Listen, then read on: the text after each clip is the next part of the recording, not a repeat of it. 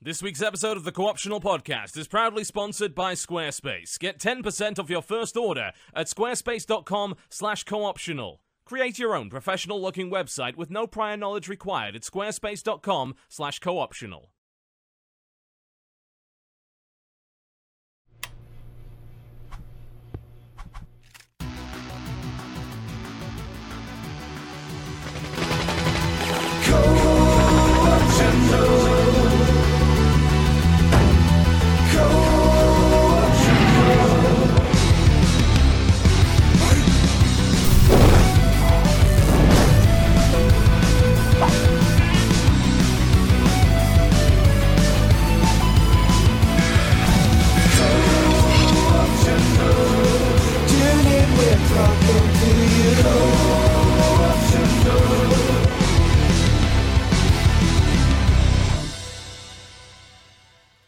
Ladies and gentlemen, oh, welcome, welcome to the co-optional podcast on the 15th of March 2016. I think it's working. I think, oh god, I hope it's working.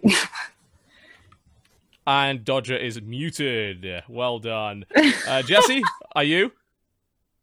Yes, Jesse is also Oh, no, muted. he's messing. I'm just messing with you. Yeah. Oh god, we we had Dodger's audio fixed three minutes before the show, and now it's immediately broken again. Which Why Yeah, is she muted? What did she do? uh, that, you're Hi. here now. You, I just I just heard one thing from you. Can you? There you go. Now I can hear you. What the fuck? You you're th- three times quieter than you were in sound check. Co-option. No, no. god damn it. Oh my god. Ugh. Now she's silent again. Now she's gone. Now you're silent again. Tune It's almost in. it's almost like you tune in. We won't talk to you. no optional. Oh god! Now Julie Hi. way louder than she was previously. I, I I'm can, really. what is the point of me even doing sound checks if everything's going to change by the time we get on air? Gotta Oh, stop- you Am gotta in just Jesse's window? right- why are you in Jesse's window? What the hell are you doing over there? What happened? I don't know. My life is a lie. Get out of there! God damn it! All right, you're you're going over here. All right, Oh, hey! I just played a game that was about tanks, tank girls. Oh. Ooh. Accurate. Ooh. Accurate. Keep going. More. More. Ooh. More. More. Have I have I told you about my favorite anime, Bulma Town? It's about Bulmas. It's a They're- great, that's a great one. It's the best one I've ever seen. Mhm. I I I'm That's really fixing all I you. know about you. I don't really know much more. I know. Fr- friends for years, nothing but pointless I don't really- stereotypes. No, I don't. I don't know much. Yeah. Yeah, fixed it. Oh god, why are we running at 60 frames per second? What the hell's wrong with me? All right, wh- all right, whatever. This this is kind of working. Dodger, Why? speak. See, have we got audio from you? Hello. Yes, Hello. Can you hear me? I can. Am I? Am I part of the group? Yes, you're far too loud, but you're part of the group. No. There's no mid ground. Okay. There's there no is middle no. ground. what is the point of doing sound checks? Nothing ever works. Ah. Infuriating. Never mind. Tune in. I'm trying to talk to you. I'm giving it my best effort. Julia, I'm sorry that we invited you back to this shit show. Welcome to the co-optional podcast. Hi, Julia. once Hi, again. Julia. My love. No, oh, she's No, muted. yes. Yes. No. What about now? Now you're fine. There you go. Now. Yeah, you're good. You're good. This Yes. is dangerous. This is It- so weird. Why can't it just stay how we said it? I don't understand. Jesse, you're doing this on purpose now. Well, of course I am. just dick. Just dick. Oh dear. Uh, after about five years of using Skype, we finally had so many problems with it that we're like, there's gotta be something else. We've been searching for alternatives to Skype. we Skype. said we need new problems. We do. We need, Moved on. so we're gonna make it even worse. It's we, we've been searching for alternative to Skype for years. A couple of months ago, uh, JP found something called Zoom, which is a video conferencing service, and we were able to test it. It's like, you know what, this might do it, because when I installed the glory of Windows 10, the glory of Windows 10, Uh-huh. that was my first mistake. Uh, apparently, it caused Skype to go haywire, and as those of you who are aware, during the stream last yesterday, Strippin wasn't able to hear seventy five percent of what I said, which was really yeah, you were awkward. constantly dipping in and oh, do you think it's a Windows 10 thing? I have it- Windows 10 now too. It might be. It, it could be. I, I've I've seen. I found some entries on the Skype supports thing, uh, but they uh, Microsoft hasn't answered any of the questions, so they may have broken it recently. Who knows? Who knows? Man, of course. Right after during sound check, I was like, guys, I have had zero problems with Windows 10 so far. I think it's fantastic. I think it's really intuitive and wonderful to use so far. And now I'm like, but did it mess up all my audio? Possibly. In- Help! Entirely possible. No real doubt about that. Welcome to the Co-optional Podcast. We do occasionally talk about video games. Our returning guest today is, as we mentioned earlier, Ms. Julia Hardy of the BBC and various other things. Welcome back to the show.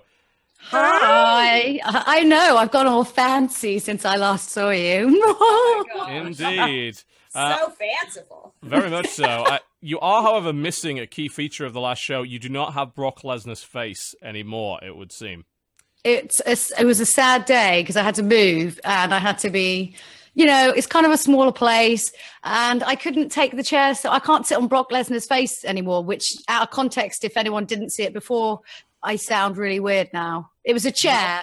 It with- was. It was a wonderful chair. Sound like any red-blooded woman who just wants to put on Brock Lesnar's face. I get it. I get it. but uh, yeah, so he's not with me anymore, which is a shame, really, because I did enjoy sitting on his face Mhm. Right. for many an evening. Uh, but you know, you have to move on in life sometimes, and you know, it's a it's a difficult time, really. I miss the chair. Certainly. I I now have three of those chairs, although they don't have Brock Lesnar's face on them. Uh, I got one from Money in the Bank, which is Dean Ambrose's face, and I have uh, two of the Undertaker's face. So I would like to sit on the Undertaker's face. there's a Yeah. quote for you. There you go. Um, Strip last- that audio out. There yeah, go. there it is. Just grab There that. you go. Done. ringtone it. Uh, last Christmas, uh, I got Sam's whole family different pairs of sweatpants, and I bought his mom sweatpants that have Ryan Gosling's face all over them. And I got the jokes uh, still go. They still happen. Where she's like, "I'm wearing the Ryan Gosling pants right now. I'm sitting on Ryan Gosling's face." I'm like, "Great, good." it's just such a great, easy joke to make. So, so the chat just reappeared again, Yeah, and same for me too. Oh, really? Yeah, it's just been a black box to me for the last few minutes. The best part about chat is everyone thinking that the podcast is an hour early. Ah, daylight savings. That's why we don't have half our viewers today. Yeah, You daylight savings. Yeah. Everyone's like, "Why is it an hour early?" I'm like, "Oh, you sweet children." Wait, is it only Huh? is it only Europe? that Or, uh, Europe catches up in a few weeks. Um, Right. uh, America does it first for some reason. Our crops. That's how we won the war. God damn it! yeah, it's for the crops. It's for the crops. To keep the farmers happy. Yeah.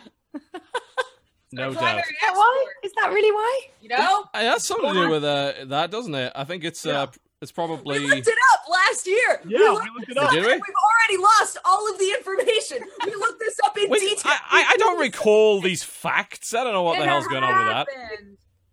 I, And look, I'm blaming the fact checks, farmers. so we'll Someone's make- got to blame them for something. I'm I blaming know. them. Someone's going to blame the farmers and agriculture industry for possibly everything ever.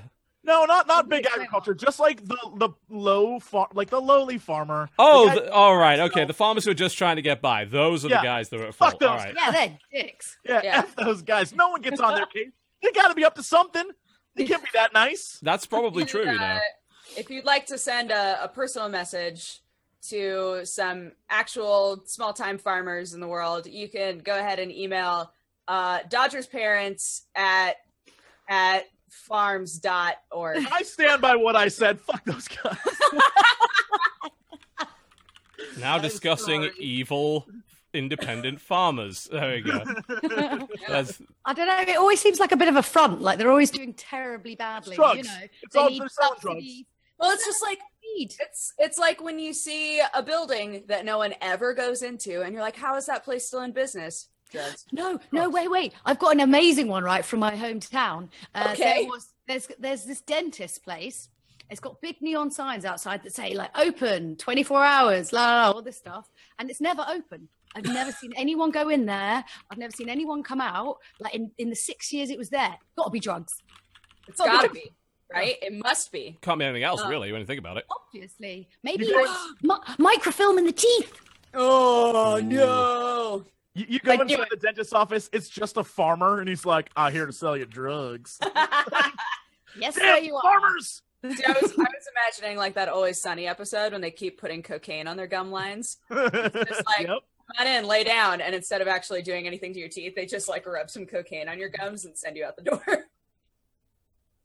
See, see, more people would go to the dentist. There'd people, more people would care about, you know, their dental guess- hygiene. I guess so. If in the end they rub some, You just got cocaine on coke. your gums. Yeah.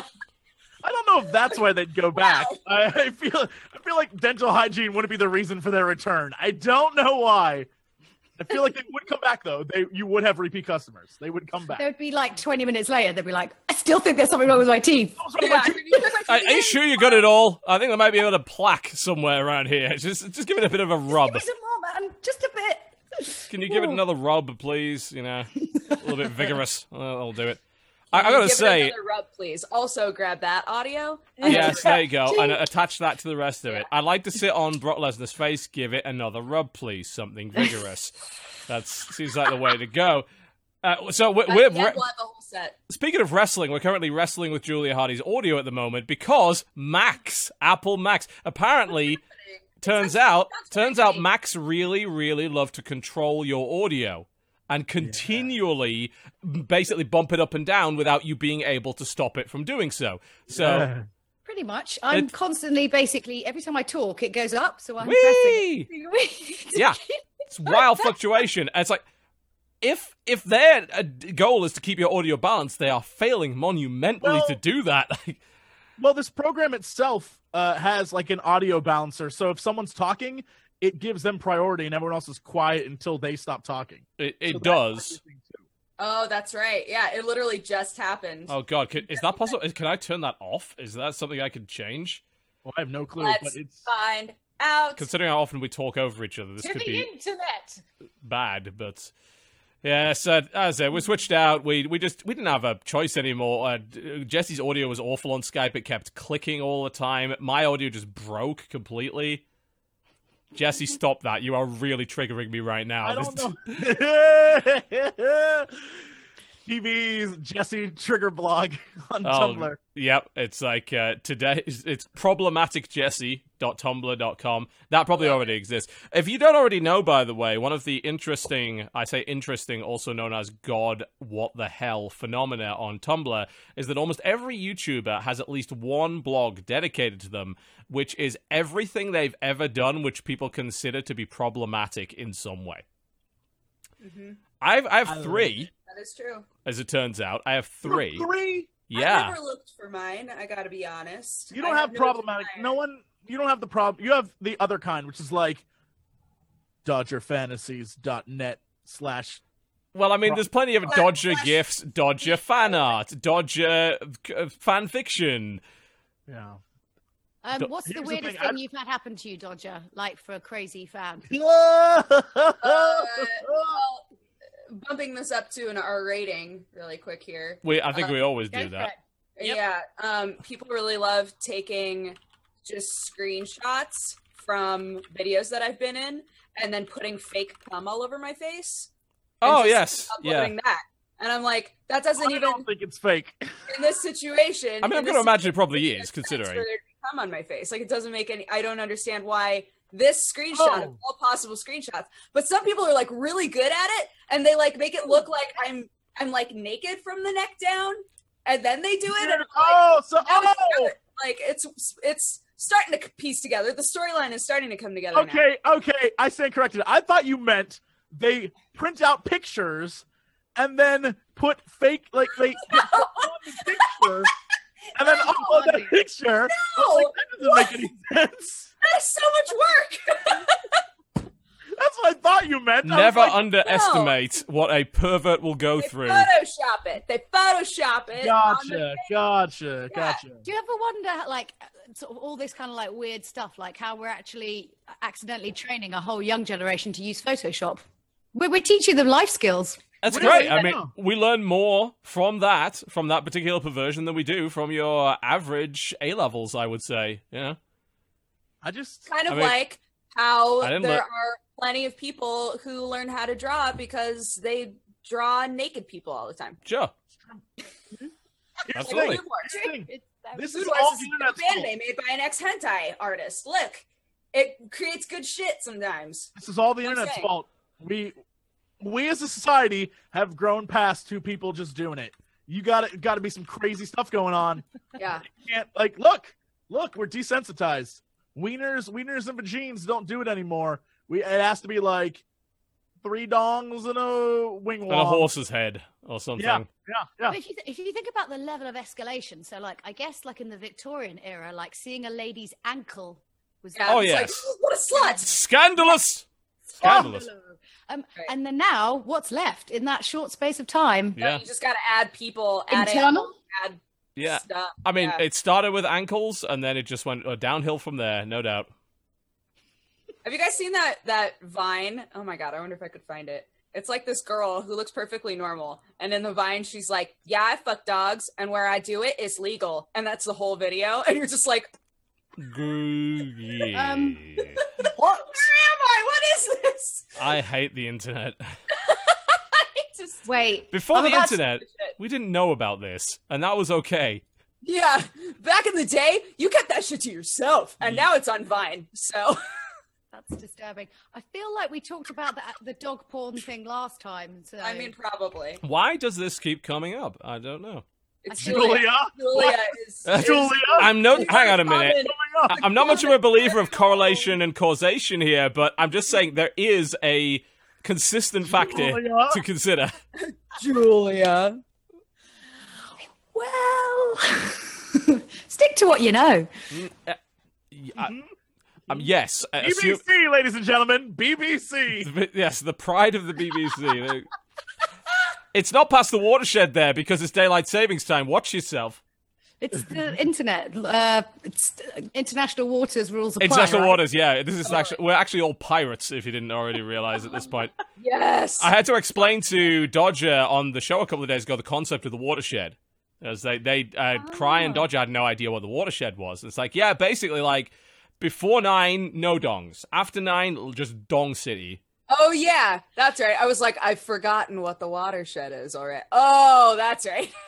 So does that just mean on American TV you can see penises constantly and all the time? No, No, oh, no, no, no, no, no. No, so there's an- you can there's an watch heads FCC thing. Heads can explode. People Yeah, can die. you- You, see if a dick. you show a nipple, over. you're out. over. But that's Get o- here. isn't that only on basic cable or like premium cable? They absolutely can at pretty much any time. You have to pay that how it extra for that. You have That's to the pay American extra. way. Yeah, You gotta pay for those dongs. You do, yeah. It's weird though because you've got to uh, think about stuff like the um the watershed and the fact that there are three or four like time zones to consider. So Yeah. that that I think that's why they don't have a universal watershed, but they do have FCC rules. I know that, and that that covers a lot of that. Yeah. I mean, I still find it quite. I still find it quite amazing that um, like channels would be really, really funny about things like swearing, whereas like over sexualization of well, women, obviously, um, is not like they don't see that as a negative thing in the long term. yeah, it's it's Whereas a little. like a fuck here and there, it's like, and then a woman in you know a thong like- writhing around on the floor is That's fine. Cool, anytime. And That's- what is this? Where can I see this? What's that? www.alsatianporn.net. don't Alright. go there. I'll be back. BRB. Yeah. I have stuff to do. It's my site. I just need the traffic. Mm-hmm. It's like, my my tastes are unconventional. It's no no. Unconventional fare. Yeah, apparently, Julia is an interesting little fact for Mac. So someone's telling me if you go to System Sound Input and disable turning off ambient noise reduction, that might fix the problem. So where am I going? System. System Preferences. Sound Input, and Yes. there's an option called oh, ambient noise reduction on the Mac. That might do the trick. Let's find out. It'll be an adventure. Yep, because now you're deafening. Sorry. I hate Macs so much. It's just like, oh, why are you? Why do you t- must you take control of everything, Apple? Especially, it, you know, I'd be okay with giving that control if they did it right, but they don't. They screw it up constantly. Apple, I'll take a new iPhone. Well, I mean, now now you're silent. I'm silent. No, she's silent. Af- Having disabled ambient noise reduction has apparently disabled all noise. Oh Lord. About that. Now you're oh. super quiet. Any way you can increase Right. that? Yeah, yeah, yeah. No, it's the same thing as before. It's going to bounce up and down when I. It's still bouncing up and down, even with that option off. I couldn't find the option. Ha ha! Yeah, it's going up and down. We're doing the cackle test. I I hate could try Apple. the. Yeah, it's annoying as hell. I could try using the internal microphone, but Uh, it's Don't probably it. not going to improve it. No, don't Yeah, don't don't. listen to him. Don't listen to him. Don't you do it. All right, okay, do listen to him. Don't do it. Yeah, okay, okay, okay. now it's cutting off half your audio because Apple. Because Apple. Yay! We do not endorse Apple products because they're all terrible. Ugh. Yeah, they're garbage. I'll take another one, Apple. Yeah, I hate them so much. They're, They're so terrible. gross. They're the Wow. worst What a- ever. What terrible pieces of machinery. This is a Samsung. Boo. Yeah, boo. And I'll take another. okay, do, do we have audio from Julia? Yes.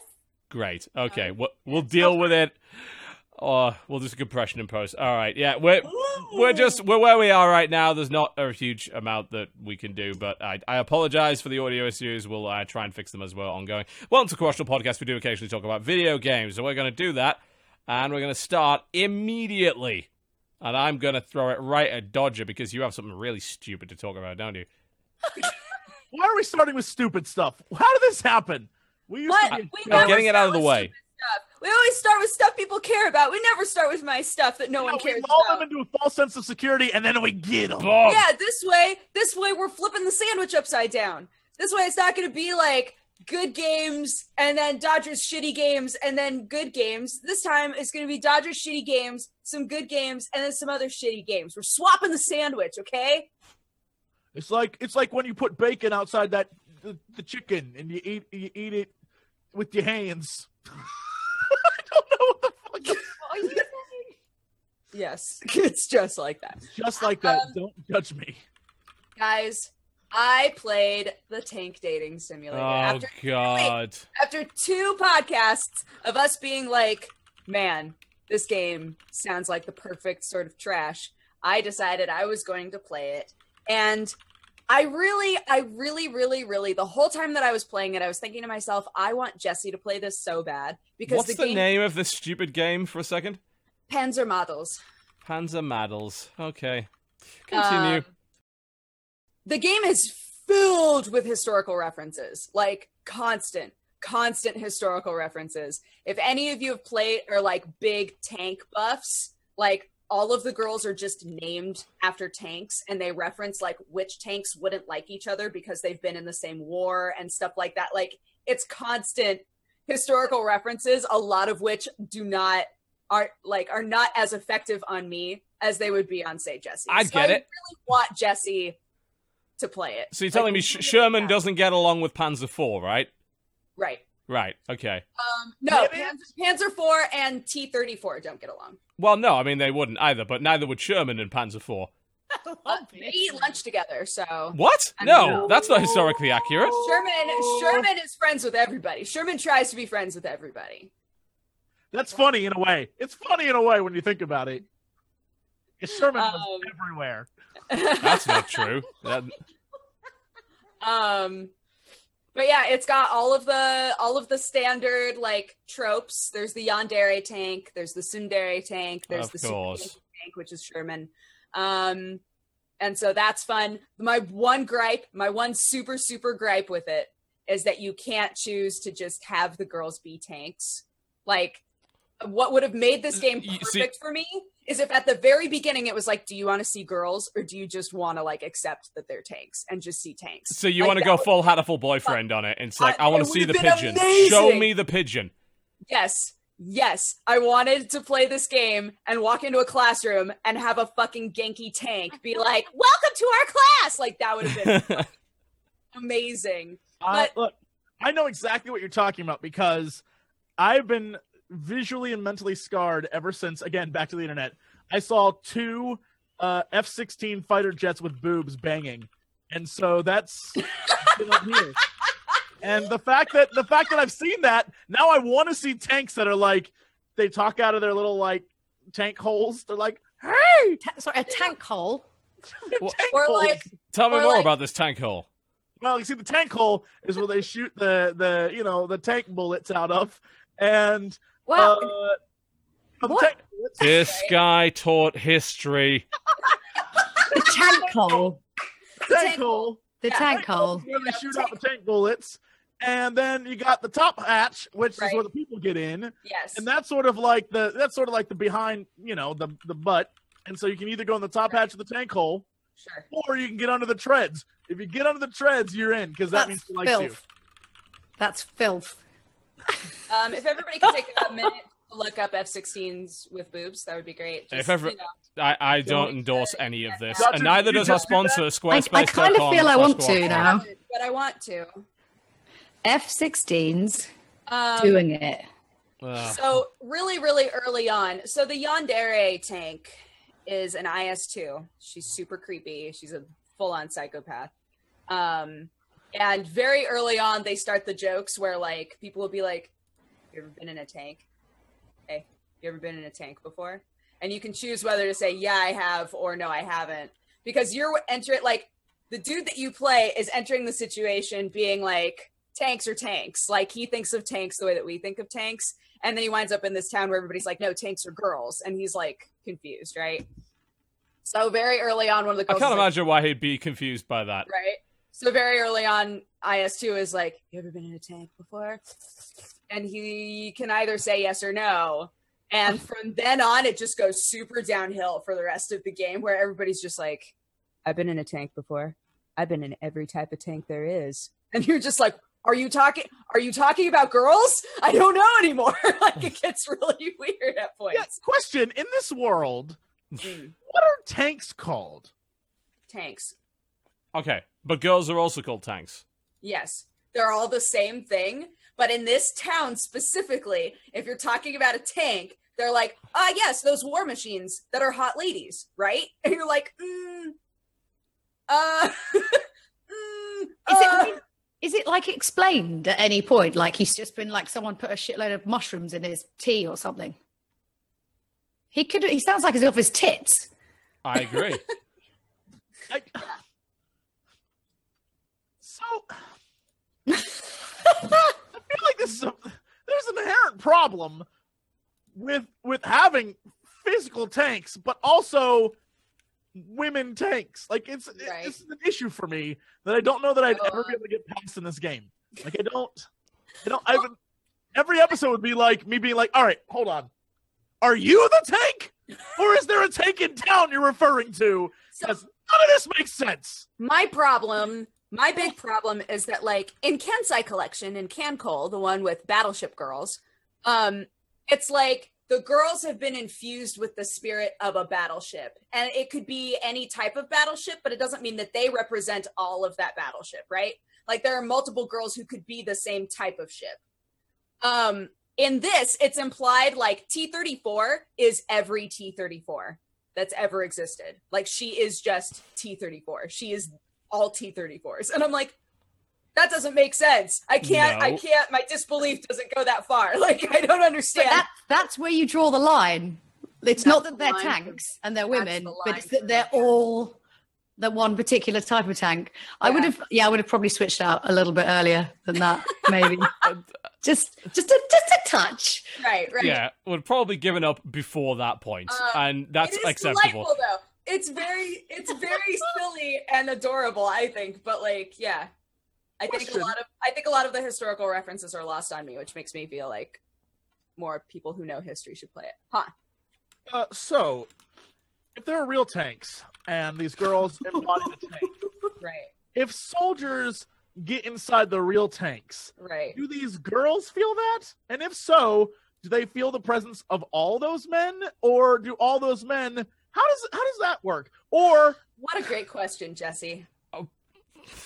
what a question for the masses. I just, I just, that should be brought. where also question, question, question. Yes, yes, yes.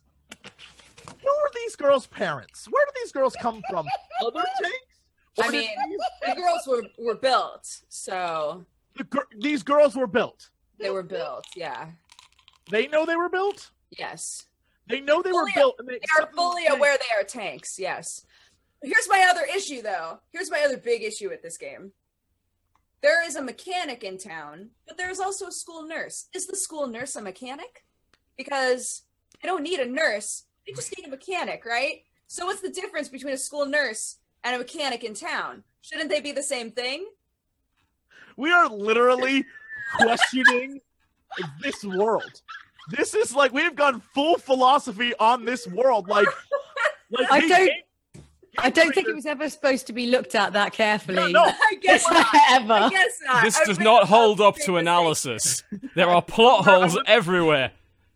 I want the creator of this game somewhere to just be in tears. Like I just didn't know. I don't know. I just wanted there to be school tropes in there, okay? So I put a school nurse in the game. I He's don't like, know. It's so dark. I didn't know. I didn't know it would be this dark. What have I done? I made monsters. Just crying. Yeah. So uh yeah, we should go play Tank Dating Simulator. No, Uh, I, apparently not. also, as an interlude to uh to the video game talk, for everybody who has been constantly tweeting me asking whether or not I have seen the three new Bulmas that are on pre-order. Yes, I have, and I've bought all of them, so don't even worry about it. Um, they're fantastic. It's a new bunny Bulma variation. There's a, a new variation of um, this one. Oof. It's a new version of this, but she's in a different position. Christ. And then there's Holy one shit. of her like old Dragon Ball outfit, which I don't really have up here. So that's kind of awesome. Like her pink outfit that says Bulma across. Yeah, so that one's gonna be good too. Um I mean, I'd like to criticize this, but I've just added like four new Star. Trek ships You to my collection of. I over see your 50. collection next to you. You can't. Yeah, you can actually see parts of that. It's like, oh, that's all Star Trek ships, isn't it? And there's more of them. Okay, I guess I have no right to criticize at Yeah. all. Um another game that I played all the way through is The Guest. We talked about the that last guest, not the seventh guest, the guest. Oh, the First seventh guest. guest. Oh, the seventh guest, a cheese, a cheese ball of a game. But Um, if you will remember, last week, I believe, while we were reading through new releases, um, the guest came up, which is when we started talking about the seventh guest and all of the wonders that that held. Uh, Uh-huh. but the guest is an an ambiently horror no exit game. It's a game where you're trying to escape the room. Um, and it was pitched as having horror elements, but there's never anything like chasing you. It's just like ambient horror, right? Um, it wound up being a three hour game. Uh, I really liked the puzzles. One of the puzzles was a math puzzle, and Lord knows I could not figure that shit out. Um, but the rest of them I thought I thought were fun.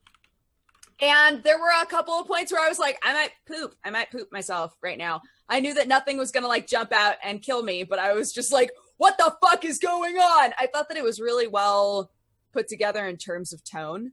Like the moments when you were either really confused or kind of freaked out or like uh, I don't know. I, I thought that it guided you where it wanted you very well. Um, like the sort of the sort of tone that it was trying to set with your mindset was always correct for me at least. It was really effective for me. So yeah, it's a game where you wake up in a hotel and you don't know nothing about yourself and you find like articles about a scientist going missing um, and you wind up you know looking around trying to find stuff so that you can exit the room and it goes from there and it was pretty cool i really enjoyed I it. mean, how mathsy was the maths puzzle? How mathsy was it?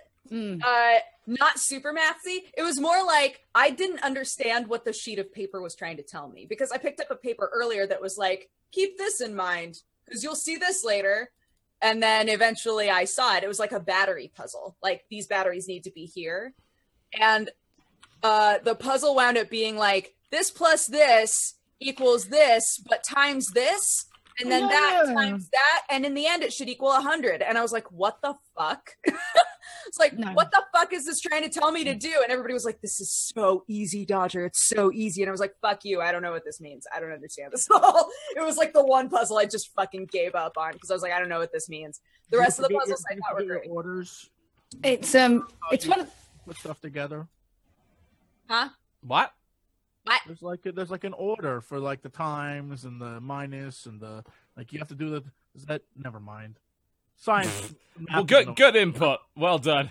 oh, I don't know. You know, sometimes um, I remember playing. Did you guys ever play Obscure? Obscure? No. I did Obs- not. Um, I think it, I think it was like Obscure too. I really really liked the first one, and um, they had this weird thing in the game where uh, you had to do um, anagrams to open Oh. doors.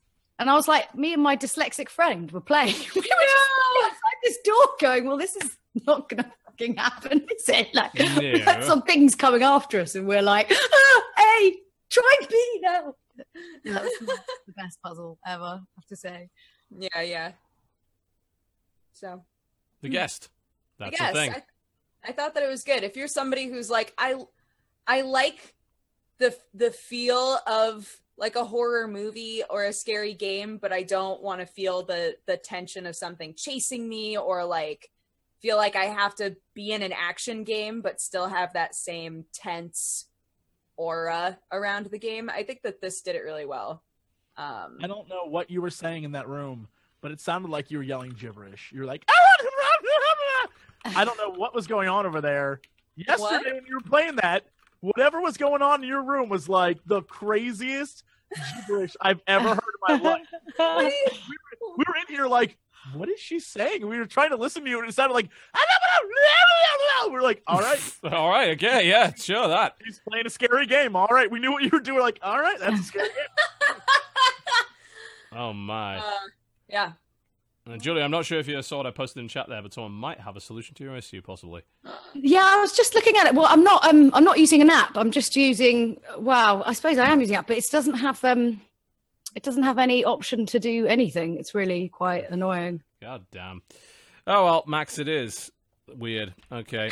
I all right. Well, in that case, I'm going to be on the mixing desk trying to dynamically adjust your audio as you speak. So, what have you been playing this week? I am now a producer. Go for it. It's just like real radio. Yep, I did that for five years at midnight in a very unstable hut. They actually demolished Really? my old, uh, so my old student radio station at De Montfort used to be in a a box basically on stilts next to the student union, Okay. which in in a fine breeze would probably have blown over and killed everybody inside. But we did it anyway. And my first show was at 3 a.m. And of course, nobody would produce for me at 3 a.m. So I learned how to use their 25 year old mixing desk live on air, uh, playing a bunch of music. That was that was really fun. That was a trial by fire. I hate them for that, but it made me the man I am today. Or Oh yes, along those lines. community radio and stuff like that. I did. Um, I remember once uh, I used to work for uh, Total Rock, and they used to be on Denmark Street, and the setup was amazing. And then they moved to Shoreditch, like in the middle of nowhere. And I'm not even kidding. It was like in a shed in a warehouse, and the kit was so old.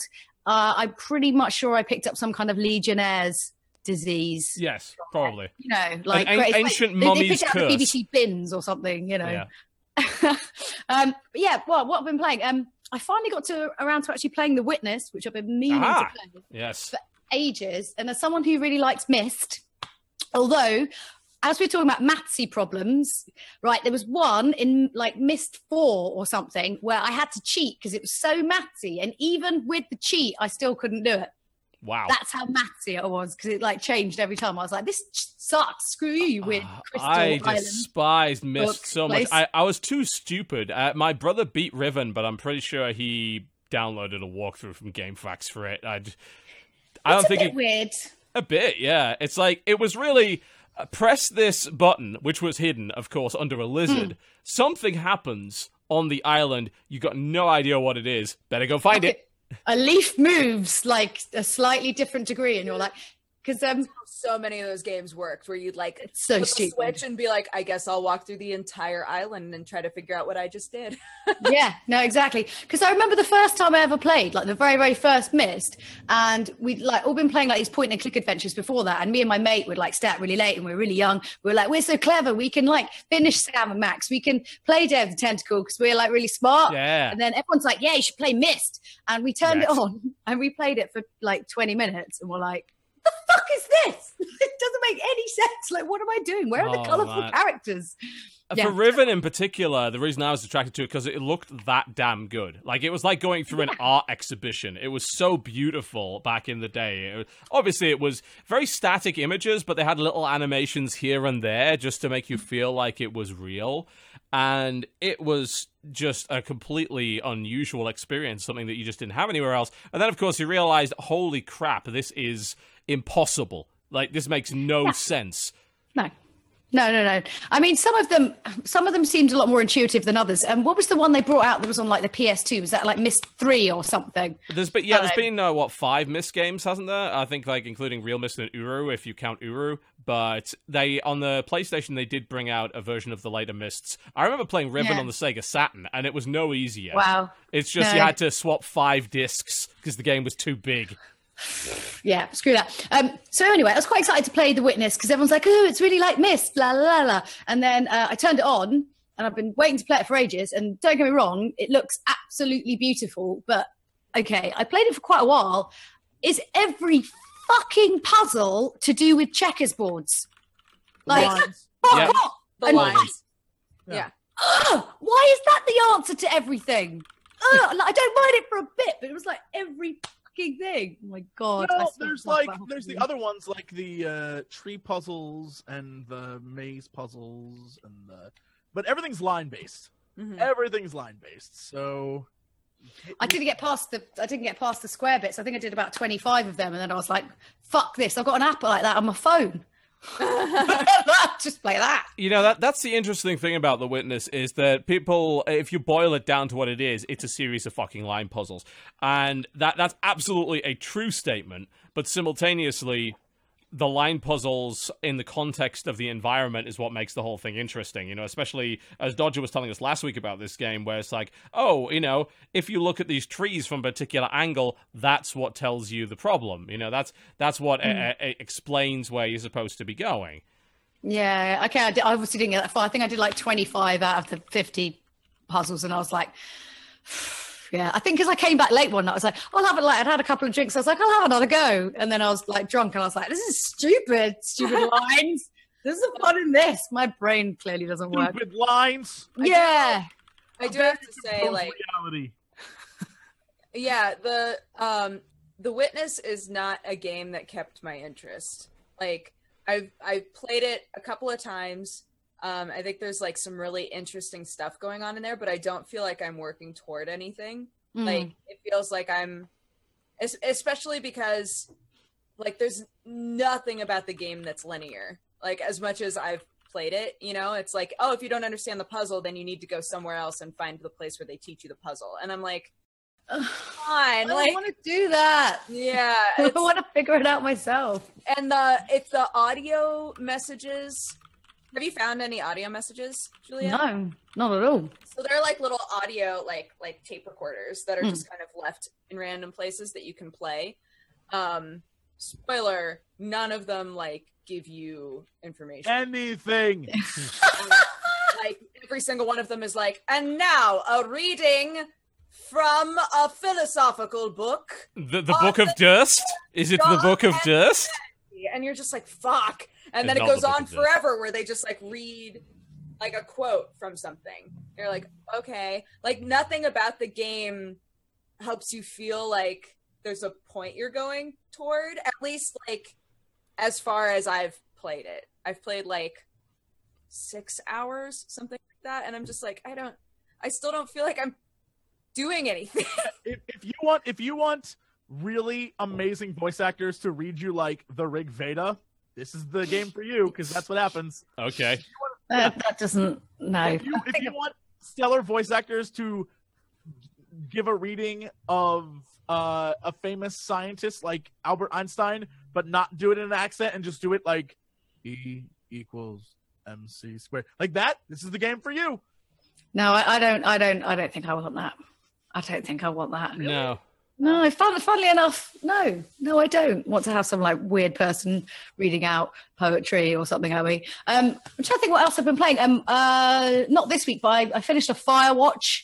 Ah, Loved yes. it. Really good fun. How, how long did it take you to get through that? Uh, not so. Well, I don't know actually. Compared to what? Um, like a few hours. It wasn't like yeah. It's, it's been, it's been interesting variance in how long people have taken. Some people take up to six. Some people take around three. I think it took me three and a half, four, maybe. No, so I wasn't because you understand quite early on that actually looking around isn't really. You don't really need to, particularly. I mean, you've got like the pods. Oh, that you here we go. go. Jesse's about to go for What? you. What? No, no, Jesse, no, no. Jesse is big into No. Firewatch. Here we go. Let's No, let's have it. You don't need to. You don't need to look Oh, around. Well, You're there you go. absolutely right. But if you do look around, you find out like 12 jillion more things. well, what did you find out? Can we Well, say? That's a spoiler. All right. That's a Oh, Spoiler alert. It's okay. I have a button for this. Spoiler alert is now on. If you don't want to Firewatch spoilers, please mute until the big yellow thing on the screen goes away. Go, Jesse. So uh, basically, the big mystery of the story is that there are you're trying to figure out who's there, who the other person is there with you. yeah. And so the the big mystery is who could it possibly be? Is it the two girls? Is it possibly the two other rangers who keep writing letters to each other? Is it possibly the father and the son? You just don't know who it's going to be. Yeah. Uh, as, as you go through, you discover just by exploring a lot of things that are hidden in this world, um, like the dead uh, elk with a collar that is the collar uh, is one of the numbers back in the research facility. So you discover that the research facility that you went to and you were like, oh my god, they're monitoring us. Really, they're just monitoring elk, and it's all in your head. Ah, like, what? Getting caught up in the moment. Did you miss that one as well, Julia? Because I did too. I missed that. I didn't see that. But where was it? Hmm. Uh, it's at it's towards the very end. It's like one of the last Okay. few days. Yeah. And Th- so, but but you get the clue that it's in the area because of the like that elk sound you hear like early in the game, and you're like, what the Oh. hell was that? And so like that is like you find that collar and you're like, oh, so everything that was in that research facility was it was a real research facility, but you and Delilah get so worked up in your own like paranoia that you think the government or someone's spying on you when they're not at all. And then and then you, it hits you like, oh well, the the detector was placed on that notebook under those papers by a person to make us find it when we turn the thing on because someone else is messing with us. It has nothing to do with the research facility at all. Oh. Then you can also find the place where uh, Ron and Dave, I think, were the other two Rangers. Something They're- like that. Yeah, they're like hidey hole place, and you can read n- the last note between them and find a song that one of them recorded for the other one. And so you're like, oh, this is. I don't know if, if if like when they went out to the woods, they like had a little relationship or something. Like I don't know Brokeback. but but uh yeah it tells you that they're both gone they're both gone from the area so you learn that that those guys aren't there Hmm. so you learn all these different things and so it basically comes down to it's like and then you learn that the the girls have been saved like all these you get Yeah. all these like amazing things with the story but only if you explore if you don't literally it's who could be doing this what's going on how's this happening and then the game's over And and it's like yeah. And here's the, here's the thing, Julia. What what did you think of the ending? Like, do, did you feel like let down? Did you feel it was anticlimactic or anything along those lines? Well, a little bit. And like you could obviously see that it was kind of pushing in a way where you were supposed to kind of figure out what you, you wanted to do, like with the relationship or what was going on. I was kind of hoping that like it would all just be in his head, like he was just hearing her voice. I thought that'd be great. That would have Yeah. been really fun. He's just like tripping off his nut. He fell down a gorge like two weeks ago and he's like starved think- or something. Yeah. To, uh, sorry, Jesse. Go ahead. Oh no, I was gonna say like I think the biggest problem is how you, the player, relate to Delilah because I know it gives you so many so many options of how you relate to her, and you can really get attached to this character. But the more I discovered while exploring was like Delilah is like, every time she hits on you, she only does it when she's drunk. She has a boyfriend who is like in this other place, and that scene where she's like talking to someone, Hmm. like as she found out, yeah, it's literally just about her other life. And so it's not like secret stuff. It's she has another life. She hits on you when she's drunk. She is a super alcoholic, and if anything, is horrible for your character. Like the, Yeah. helping your character because he's grieving over his wife. He has all these problems, and if anything, she's just playing into this fantasy of escape that he has, and so she's trying to escape out there. You're trying to escape out there. The culprit, I'm not going to spoil the end of the game, but like the guy who's doing Why won't it- you spoil the end of the game? But we're literally in a spoiler section. Well, because there, I want to leave something. I, I hope people go play it. No, So- that doesn't that ruin the point of the discussion? We're talking about the ending. I mean, because it me, me and you doesn't matter. disagree fundamentally on on how well that game did but things. This part doesn't. Like this part, it doesn't matter if I say who the person stalking you is at this point. But that person, uh, all of them are trying to escape from things in their lives. That's the whole point of the game is everyone's trying to escape, and through this escape, they are uh, running from reality. And I think as your character, like if you realize that early on in the game, the choices you make when dealing with Delilah and like the past, Yeah. you're just like, you know what, Delilah, go home. And then Yeah. and then you're like, I'm gonna go home and see my wife. Like all this trying to run from my past, I shouldn't be doing that. You're like, I'm gonna go back and see my wife, and and it's one of those things that you, as you explore, you find. But if you're a person who didn't do the exploration and instead relied on Delilah's talking to you to explain what was going Hmm. on, she's a false narrator. So in your mind, you're like, oh, this girl's coming on to me, and this and that. And so, so by the end, if you're like Delilah, I want to be with you, she's like, I'm going home, go back with your wife, and she The- totally shuts you down. Y- yeah, she, she she does. She does. I mean, the the thing is like you know, there's a few things with it. I, I can see. I you know, after, I certainly after you uh, talked to me and after I've read a lot about it, um, I was able to get from it what I didn't get from the actual playthrough itself, which was this. You are going to get shut down at the end because this ain't a fucking fantasy tale. This is real life. Go back to your goddamn wife, which actually I found to be super moralizing bullshit, especially considering at the start of the game you get a number of choices to indicate just how bad shit got. And the choices I made, shit got really bad to the point where it was entirely understandable that this person would have left his wife Oh, were you the, were you arrested for drunk driving? yeah, stuff like that. It was like entirely understandable that he would have done this, and then at the end of the game, it basically tells me off for doing that. Um, but more to the point, the the whole idea that hey, hey, yeah, you get shut down at the end because that's just real life, and you shouldn't be escaping your problems by doing this. I was like, well, fuck you, game. For one thing, who the hell are you to tell me what to do? Well, A I- I second, I I'm not done. That. not quite done, but I don't not quite done. Not quite done. I was just saying. Secondly, by by giving me the choice, because this is a game to me. The way the game came across to me is this is not a game about the story. This is a game about discovering who this man is, and the way that I discovered how this man is, you know, through my choices, through my dialogue choices, clashed strongly with the ending, which basically told me I was somebody else entirely. I was like, no, no, no, actually, no, no. According to my narrative, I ain't. Uh, so th- there is definitely an issue with that. And yeah, then then we jump onto the point of it came across as a mystery and some kind of supernatural kind of thing, and it felt like a giant bait and switch because the middle of it was super. I am really tense. I'm genuinely scared. This is the, yeah. the, the the game is almost too good at the mystery. Yeah. And it, as a result of being too good at the mystery in the middle, the end was like, really? This was just a message about morality and how you have to be a particular kind of person? Uh, bugger off. that, that was a letdown to me. But I, und- I understand what they were trying to do. I just don't think they necessarily executed it perfectly. Well, I don't think it was about morality per se. I think that uh, the the story is about your character running from his life and getting caught up in a fantasy to it's escapism. He's trying to get out of how shitty his life is. Yeah, the And- problem is at the end it tells you you were dumb for doing that, whereas I actually know, Well- no, I'm completely justified in doing this. My life was fucking terrible before I went here. it, it, the thing is is that it doesn't like what it's telling you at the end is not you're dumb for escaping it's the things you read into again delilah is n- like she's drunk Manipulative and drunk. Yeah, I get Yeah. that. and so at the very end when you're if you fall for her she's like what because i guarantee she doesn't remember half the shit she said to you so she's just like no and because she has a boyfriend the entire time and so your relationship's fake to her like she catfished your ass something fierce and it's just bs and so You know what's It- what's interesting about that is that I I didn't get as much alcoholic from her because one didn't do enough exploration and two she is a surprisingly erudite alcoholic. like Yeah. Oh, I yeah. never heard a slurred word in that entire voice uh, voice recording. She sounded perfectly sober the entire time. And there is a bit where she, you know, she comes on to you. It's actually implied that she came to see you and that you did did the fun stuff.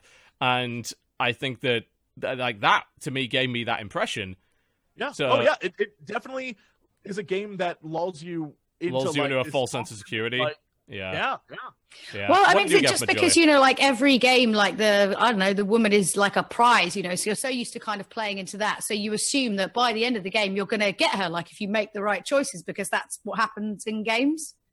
You know, Interesting point. The right thing, or yeah. Do, do you think the game was deliberately trying to subvert that particular trope? I mean, that's not entirely unexpected considering the people behind it are very much into that sort of thing, so it wouldn't surprise me at all. Well, yeah, because I think it's interesting that no matter what choice you make at the end, Mm, you don't get her, right? yeah. Like, there's Yeah. no way for you to wind up with her. Like Yeah. no matter what, she's like, I have a life. you You, know, you know what's what's interesting about it though is that um sh- that makes her a fucking awful person because she leads you the fuck She on is. the entire time. is. yeah, that's Jesse's She is an awful person. Like, Yeah. the she's an awful person. But you never get that impression uh, during the. Uh, I never got that impression through the game. I thought she she, she seemed Much awesome. like a very manipulative person who exists in real life. You don't see it until it's staring you in yeah, the face. she's, Yeah. she's an unreliable How narrator. did I wind up in this trap?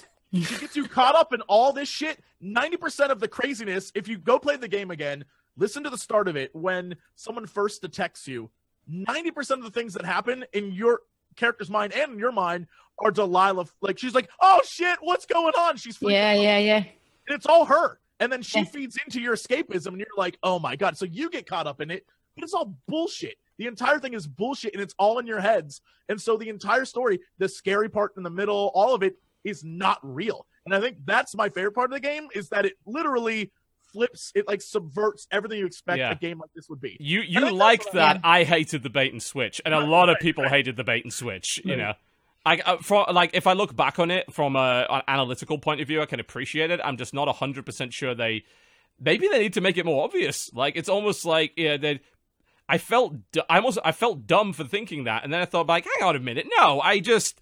I did, you know, I did this, this, and this, and this, and in my character playthrough, it's totally reasonable for me as the character to have believed all of these things. Because there was the evidence justified it, circumstantial it may be, but it justified the paranoia, and the game built the mystery up so damn much that the fact that there wasn't any mystery at all by the end of it was like uh, was blindsided me, and I, Yeah. yeah, it's But is it is it kind of like it's sort of because you're because you're playing a game, you think that there's going to be some like you're either going to be stalked or there's some horrendous backstory you're going to find out. Like you assume that because you're playing a game, Sure. all these things are going to happen, and then they don't, and maybe that's kind of the point. Actually, you just went and worked for a summer, nothing much really happened, and then you went home like life. It was kind of Yes.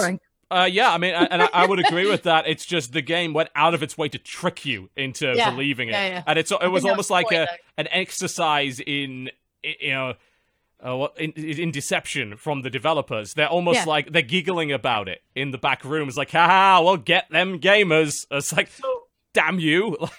no, you're absolutely right in that one point. I will give this to you that they literally here's the example of why you didn't find the elk. When you come out of the cave where you find all the boys' stuff, you come out Oh, of the yeah. cave, and it's Uh-huh. like go back around to the gate. When you come over the cliff, Mm. if you go left, you go to the gate.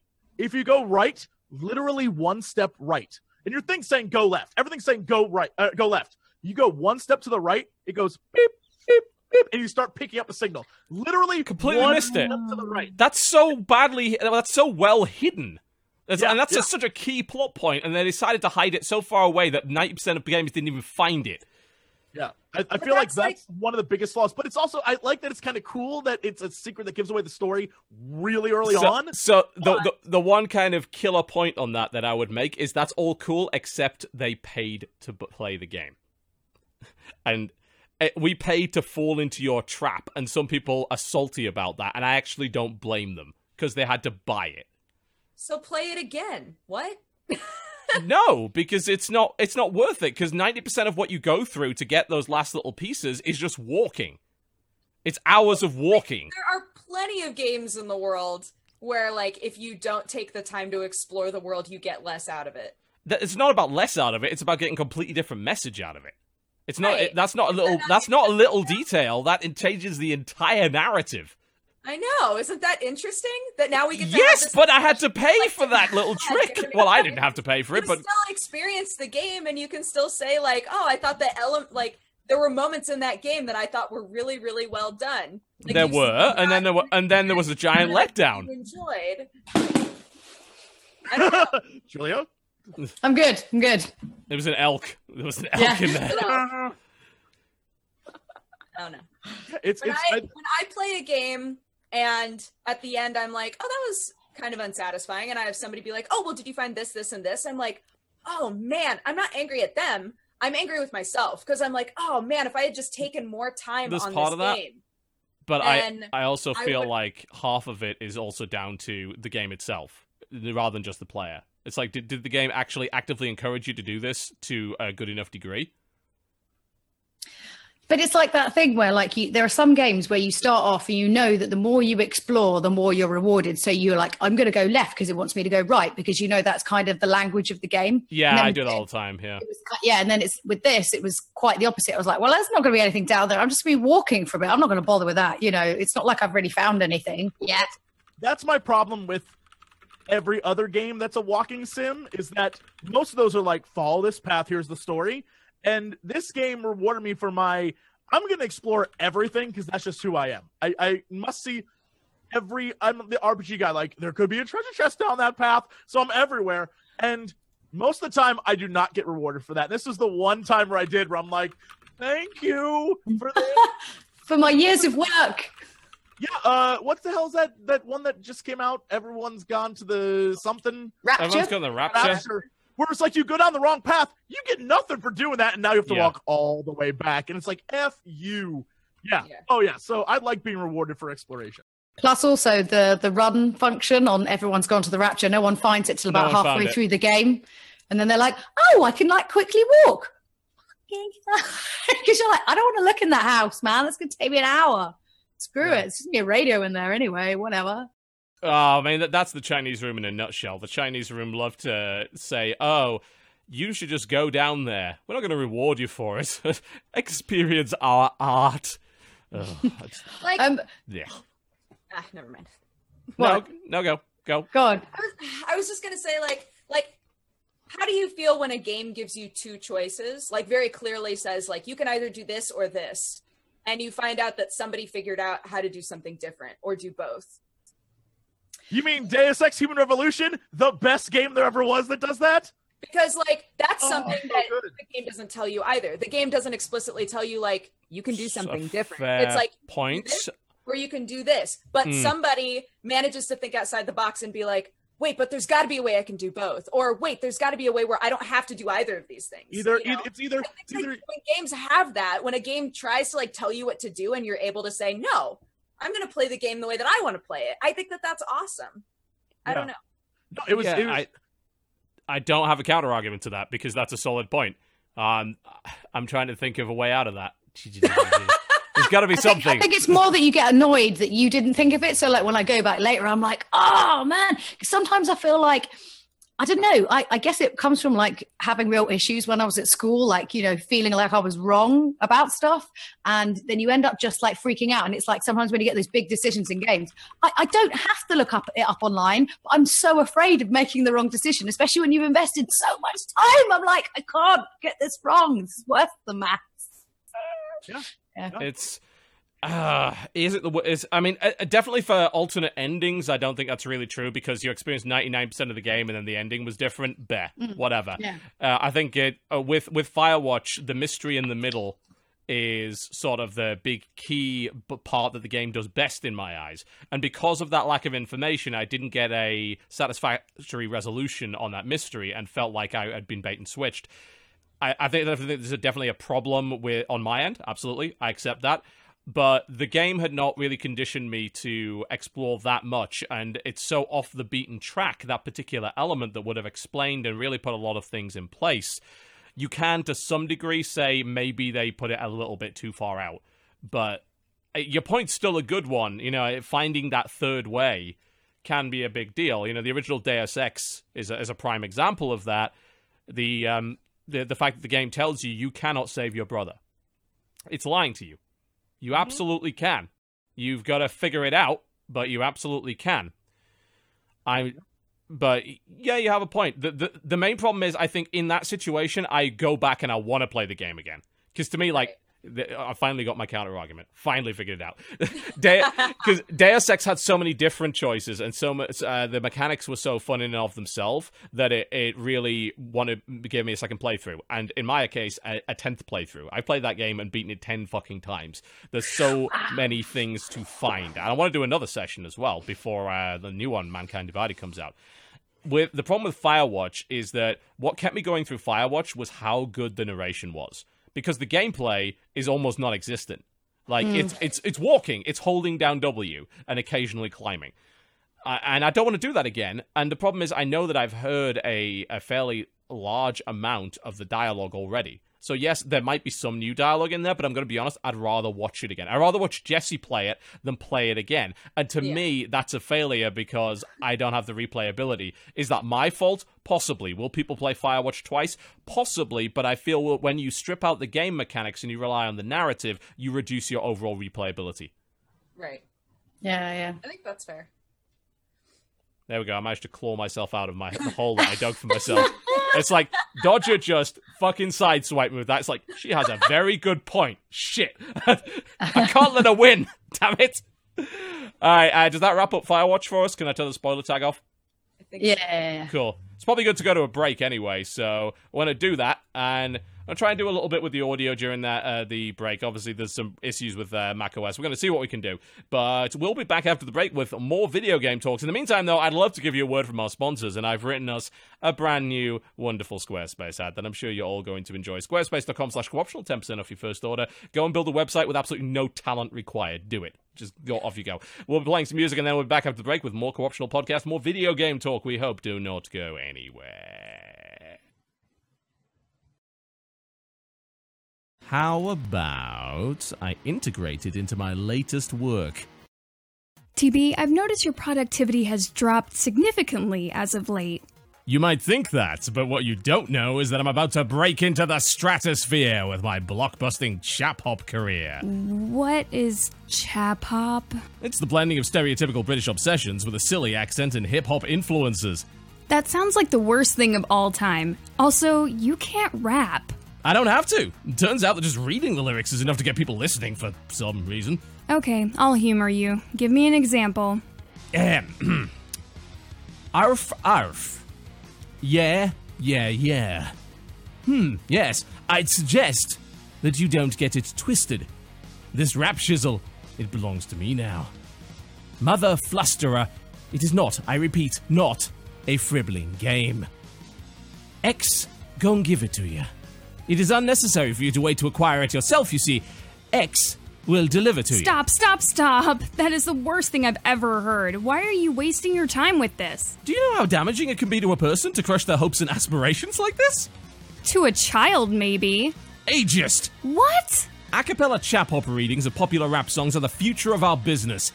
The future of our business is bankruptcy if you don't get the Squarespace ad done today. How about I integrate it into my latest work? I just need this ad done. I don't care how you do it. Make it happen. It's not selling out if you are never in to begin with.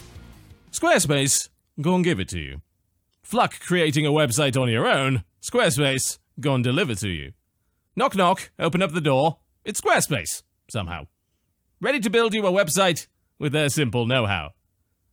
Go hard, getting busy with it, if you wouldn't mind. You don't require any knowledge or talent, actually, of any kind. Damn right, you can make a website with no experience required and without a fight. X may decide to give it to you. However, Squarespace will give you 10% of your first order at squarespace.com slash co-optional. X has no web design experience, but thankfully he doesn't need it with Squarespace's simple yet powerful interface. X has been doing this for 19 years. However, you can design a website in minutes with squarespace.com slash co-optional. Photos, blogs, online stores, or just the launch of the hottest chap hop career in the history of the internet. Squarespace. You should. What in the blue Jesus are you doing? Uptown funk you up. We're jamming. In case Yeah, you we're jamming What is out. the, what is the jammin'? What is that? Oh.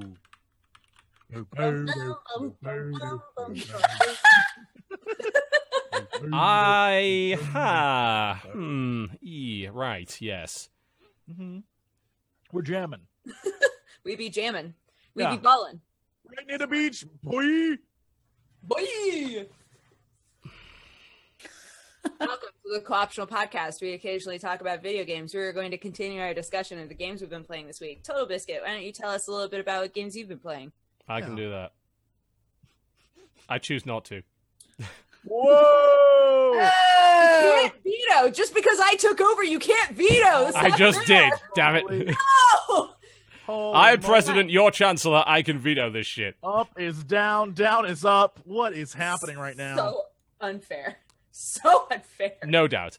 All right, we actually have a few games we can talk about, and this is one that you can get involved in because we both played this together, and you were a colossal dick while doing it, which is exactly what the game was designed for. This game is called Gremlins Incorporated. Uh, which- fun.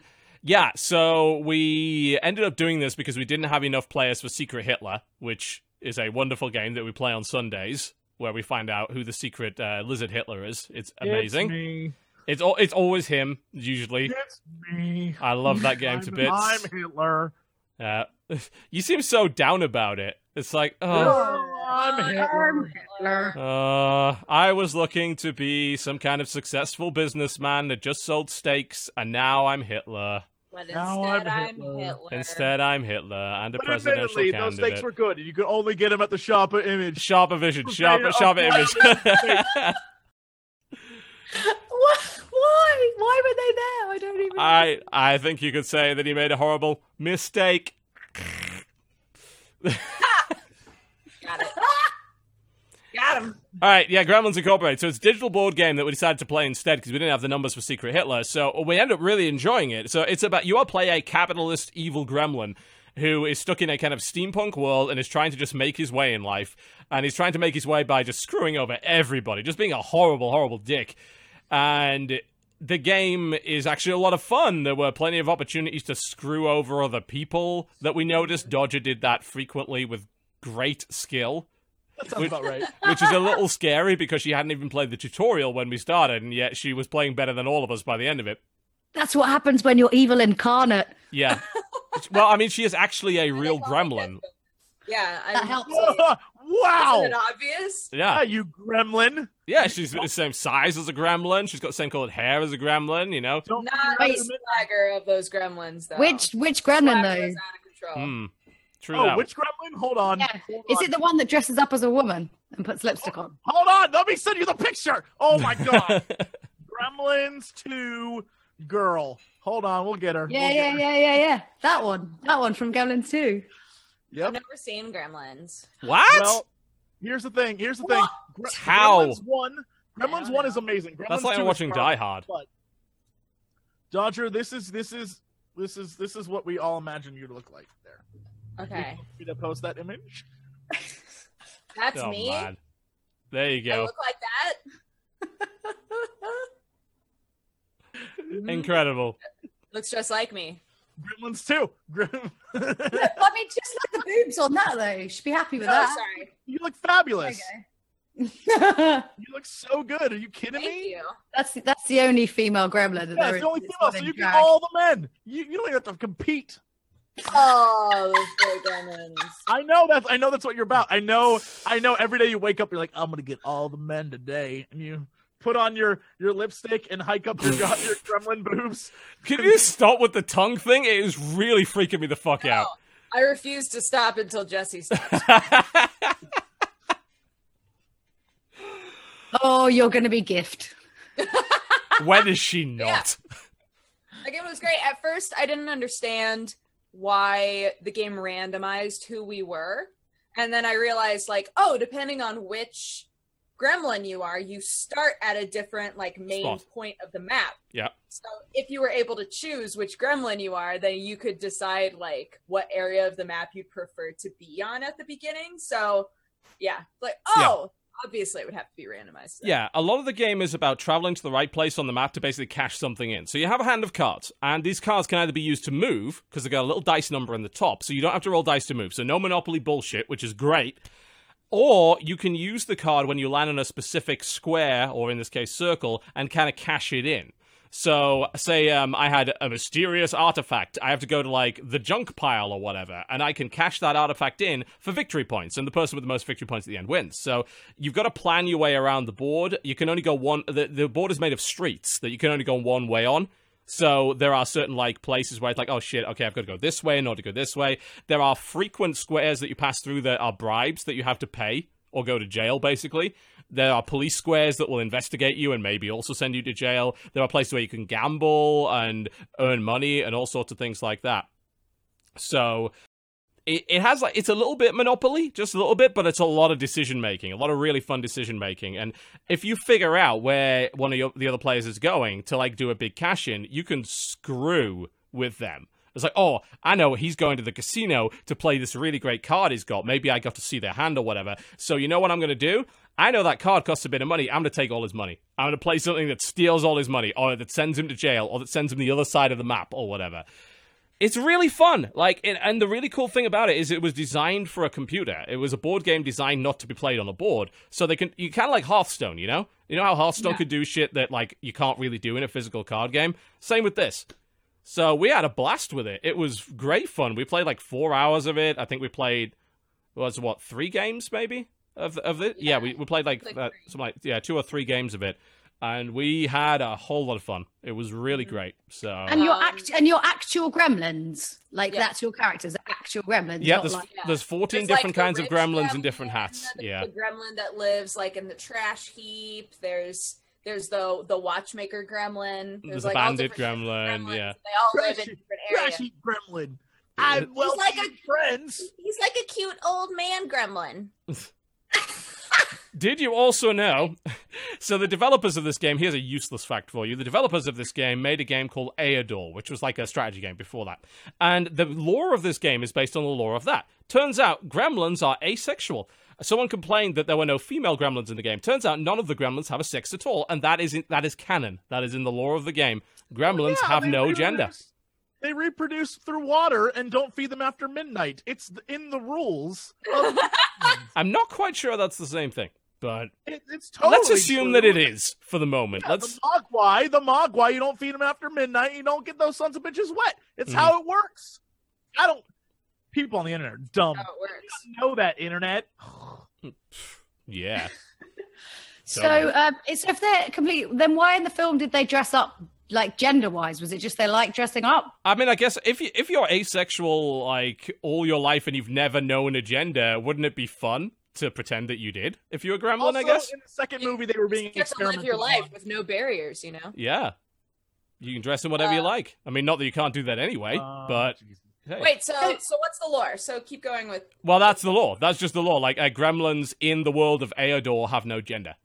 So Right, but wasn't the other the other part like explained that the gremlins are actually like super teeny tiny and live inside of machinery or something like that? Uh, you may That have was looked like at the original. The original idea of a gremlin Yeah. was something within a machine, but then when Gremlin, yeah. Like the movie came out, they sort of They took played that on that. and changed it. Uh, I thought that TB had told us that that was the lore in the game. No, I didn't tell you that. You picked that up from somewhere there, else. um, Was there one? I'm sure there was like uh like a really really old American uh That's show where, Uh, yeah, no. it in- Was uh, it Twilight Zone, right? Yeah yeah Well, he's on the plane On the plane. Yeah, the thing- famous thing. Yeah. Well, that's that's because it's from uh you know World War II bombers and stuff, and it was there's a gremlin in the, the whenever there's a little problem, there was a gremlin, and that became like a big thing with Bugs Bunny in World War II era uh, cartoons, where you would like try to fight the gremlin who was messing with American planes. It's a you know. I never saw any of those Bugs Bunny cartoons. I don't think they made it overseas. It Well, sounds like Have not propaganda. Seriously? Oh, go go find those videos online. Find the one where Donald Duck becomes a Nazi. Find that shit. What? No, that did not make it over. Donald That Duck. got, left, that got left in a boat in the middle of the ocean. Donald. Duck has a dream where he becomes a Nazi, and at the end, of course, it's like, "Ugh, no way!" And they have like a "Go America" thing at the end. But yeah, it's like Donald Duck is a Nazi, and he works on the assembly line making shells for the Nazis. What? Look it up on YouTube. Look it up on YouTube. That is a real video. Donald Duck Nazi. Oh, there's a, there's a lot of. Uh, Holy yeah. Holy shit, it's real! Yeah, a lot of a lot of those Looney Tunes uh, cartoons back in the day were used as uh, war propaganda. Uh, there's some really I mean, uh, you know, basically every Looney Tunes character at some point shot Hitler in the face. Like that is a real thing that used to happen. Yep. Bugs Bunny has taken out Hitler numerous times, and and Tojo and every What other. did, like, what did you find? Yeah, There we go. Yeah. He's a Yeah. Nazi. Yeah, a, a lot of that stuff didn't necessarily make it over to the uh, the UK, but like the older Looney Tunes, are f- it's fascinating. Yeah, literally, Fu- literally swastikas and all sorts of things like that. J- Unbelievable. Um, it, but yeah, that's It they, were song. used as propaganda an awful lot. It's it's really really fascinating to go back and watch that stuff. Just bear in mind, it is a lot of it is highly offensive by today's standards. Oh yeah.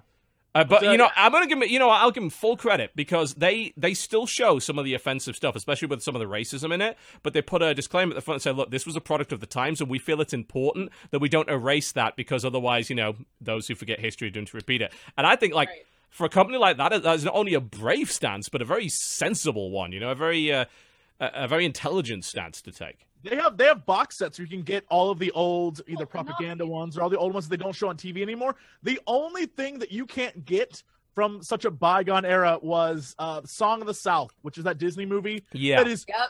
super That racist. I watched that as a kid and didn't even realize how racist that Oh, yeah. was. You know, because you're like zippity doo dah. Like the song's catchy as hell. The is. movie is. Racist as fuck. But they oh, it's been erased. It's been super erased from the catalog. You cannot buy it. You cannot find it. But it has one of the best and most catchy songs Disney has ever made, ever. And it's like, sorry, no, that's gone.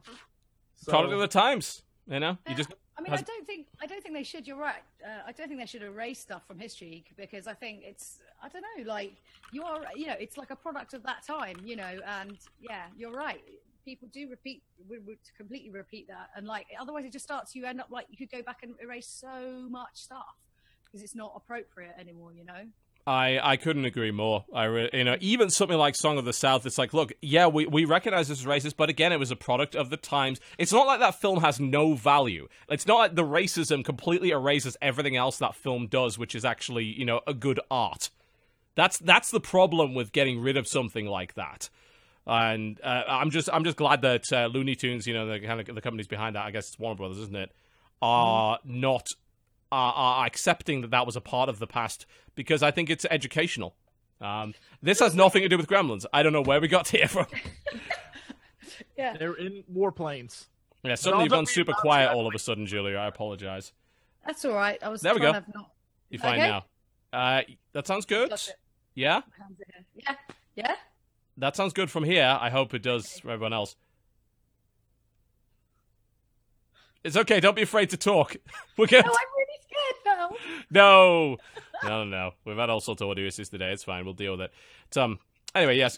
I don't know where we got there from Gremlins Inc., but hey. So what else have I been playing? Oh, so I pl- I mean I played a bunch of um the Div- I played a bit more of the Division. How are you getting on with that? I th- I think I'm done with it. Uh, it's it's not really it's not really my thing. I, I don't think it was ever really gonna be my thing. I tried it. I wanted to try it after the beta to see if things had improved. I I quite enjoy the quests. The story the story driven quests are fairly good because they give me that very post pandemic feel, and some of the characters are pretty cool. But a lot of that game is just mm, ah, the shooting. I don't like the shooting. I don't. I don't like the feeling of shooting someone in the head ten times, not having them go down. You know, I picked up a marksman's rifle in that game, and I was like, okay, this helps for killing regular dudes of my level. I can headshot them; they go down. Great, that felt good. But as soon as you try that on a boss, it doesn't happen. And then you're like, he's wearing a he's wearing a beanie. Come on, this is a high caliber sniper rifle. No, A metal beanie. yeah. Metal So- Beanie. Oh, that's a good album name. Yeah. Yeah, so I've kind of run to that conclusion. I, I will say though, and I've got a video coming out tomorrow about this. This game is super impressive looking. Like as a, as a tech piece and as a detailed world, it's one of the best looking worlds ever. It's just beautiful. It's a beautiful and, and dark interpretation of New York, and it looks like New York. It probably smells like New York, unfortunately. And it's uh, the- the weather is great. The, the even the details like the graffiti and all of the little um, things that you can get, uh, which give you the sort of reconstructions of what happened before, Those are all really intriguing. It's just a shame the rest of the game doesn't really live up to that. But it's a beautiful tech piece. You know, it's a really nice engine that runs really well. It's gorgeous. One of the best looking games that's ever been made. But you know, I just don't get a lot of the gameplay. it's so fascinating to me how many people that's exactly what they say. They're like, God, this game is beautiful, but I have no inclination to ever play it again. like, it's not a game that makes me feel like I'm having a whole lot of fun playing it. It's just like nice to look at and exist in the world that was built for it. I'm like, that's kind of Yeah. sad. Some people really like the shooting, and that's fine. In which case, they'll probably love the game. I think that that game is absolutely the the loving of that game is predicated on liking the shooting. If you don't like the shooting, no, you're not. You're not going to tolerate it. There's too much filler in between the bits that are interesting. You know. So that's a bit of a problem, and it's it's just a shame. You know, it's a shame that a lot of the interaction in that game is basically done down the barrel of a gun. When I think a lot of the interesting stuff that comes from post-apocalyptic or post-pandemic media is about the human interaction in a really shitty situation, and a lot of that human interaction is not just shoot the dude because that's not interesting. You know, I like shooting games. I love shooting games. You kidding me? But in that in that particular environment, I actually I want a little bit more. And Division right now doesn't, outside of the story quests, provide that. And you know, the echoes and some of the little story bits are cool, but there's not enough of that. I mean, you know, if you're in like a situation where all this stuff has kicked off, and you know, you might just be trying to do the best. Like your family might be starving, hungry, so you've turned to like kind of the dark side a little bit because you want, you know, to help your family, which is a really horrible. It's like that whole thing of like entrapment. You know, you never know if you like put someone in that situation, like what they're capable of, because their you know family situation or whatever could be at that moment this could be the solution to everything and it's not really fair to, i'm getting a bit too hardly like deep into this but yeah, yeah I don't think so. everyone's like in the shit you know everyone's just trying to like survive and like it's pretty lawless so why shouldn't people steal a bit of something if it means their family going to get fed But with that said, the the like post-apocalyptic setting, the one thing most post-apocalyptic movies and shows and books and they always forget is like bullets are a commodity. You Yes. shouldn't be running around shooting everyone. You should be like, Yeah. I have shit. a lot of ammo and a lot of guns. I mean, I guess it's not that far in the future, and it's not like the But pandemic still. spread everywhere. It's that city, so firearms would be available. I feel like the only game that's ever made me feel like ammo and guns are like really precious and should be used rarely is H1Z1. It's like the only game I've ever played where I've been like, I found a gun, but I'm not using it unless I think I'm gonna die. Like, because There's it's a- so rare. There's a couple them. of others. I mean, the Metro games are great for that. To the point, bullets are yeah. literally currency, which is Yeah, yeah. awesome. Uh, Stalker as well. Stalker: Shadow of Chernobyl, as well as um, Call of Pripyat. Don't play Clear Sky; it's bad. Those games, they didn't. It's not about shortage of ammo; it's shortage of good ammo. So, uh, an example in Call of Pripyat is that quite early on, I had my shitty, like, double barreled farmer's shotgun, you know, that probably shot, like, horse manure or something, because it was the only thing I could find. Radioactive horse manure, though, you know? And Yes. I snuck up on this military dude just outside a military base area that was like, you don't want to go here, it's way dangerous. I actually killed him, and I took his gun, and it was a G3, a G3 rifle. Like, this is way better than what I got. And then I realized, what the fuck am I going to load it with? I can't, I can't remember what it.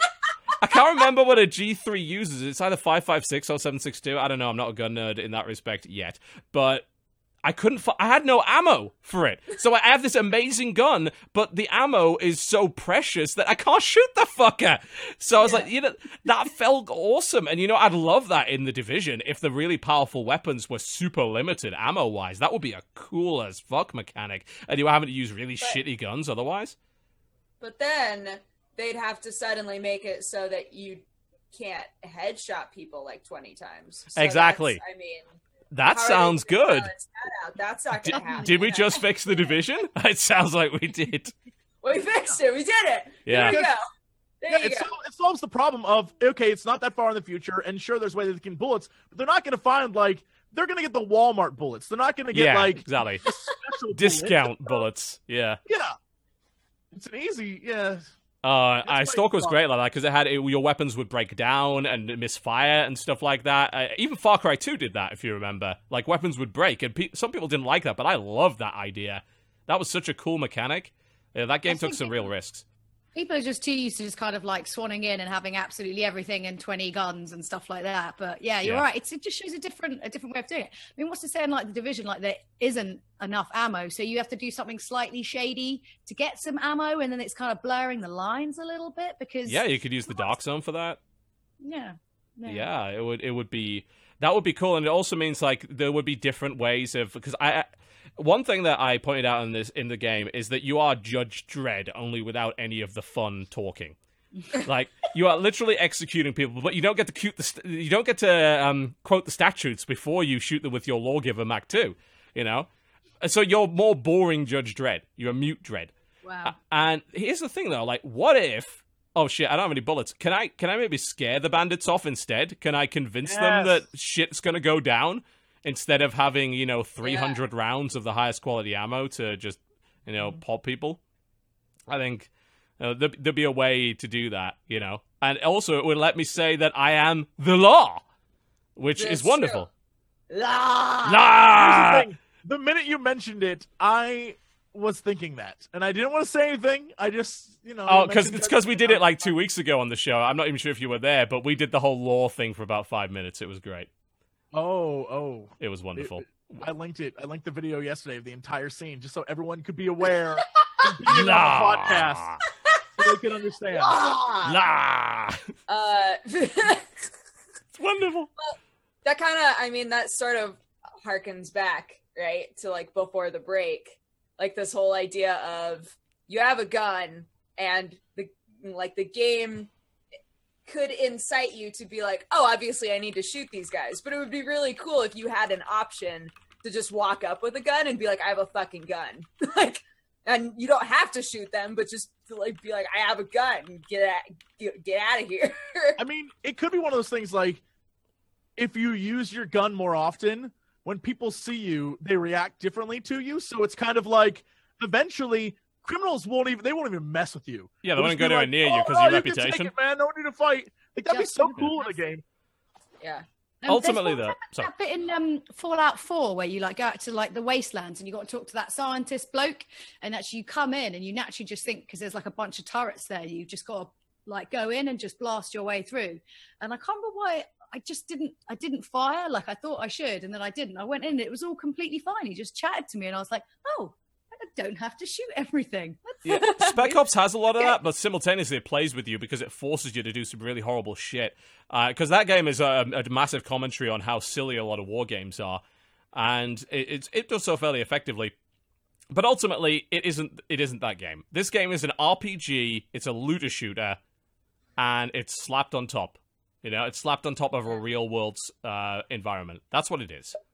That's the biggest flaw with the game is is the lore and the world is awesome. It's the stuff they put in the game. The gameplay itself is not. Like it's this thing is like I would love another game based in this world that wasn't this game. yes, exactly. no doubt, one hundred ten percent. Uh, yeah, that that's that's how I feel about the division, honestly. But hey, if you're having fun with the division, great. Like I, I I'm happy for you. Happy for you. Uh, another game. I I pl- wish. Oh, sorry, go ahead. No, no, no. I was just gonna say I do wish that more games um, actually took your reputation in the game into account. There's so many games where it, it claims that it does, where it's like, oh yeah, you're becoming, you know, like the hero of this world, but people still are just like, don't step on my chickens. Like they say the same shit to you they said at the very Yeah. beginning of the game, and I'm like, why are why does this game why is this game pretending that my reputation matters to anyone? like no one gives a fuck like games that are able to sort of like progress that way in terms of how you interact with people i think that's such a cool It's cool. element that they would commit more to that Yep. Yeah, it's it's it's totally awesome. It's a shame it doesn't go that way, but hey, you know, ultimately the game is a looter shooter. It is not a game for that kind of consideration, unfortunately. But- so you know, I guess you t- you have to take it for what it is, and then either play it or not play it. Another game that I played is the beta or alpha, I guess, of Paragon. So it is the new Dota style or MOBA, whichever you prefer to call it, from Epic, as in the Unreal guys, and it's in Unreal Four. And they released the alpha or beta version, whatever it is, and we played a few hours of that. I actually played with Strippin.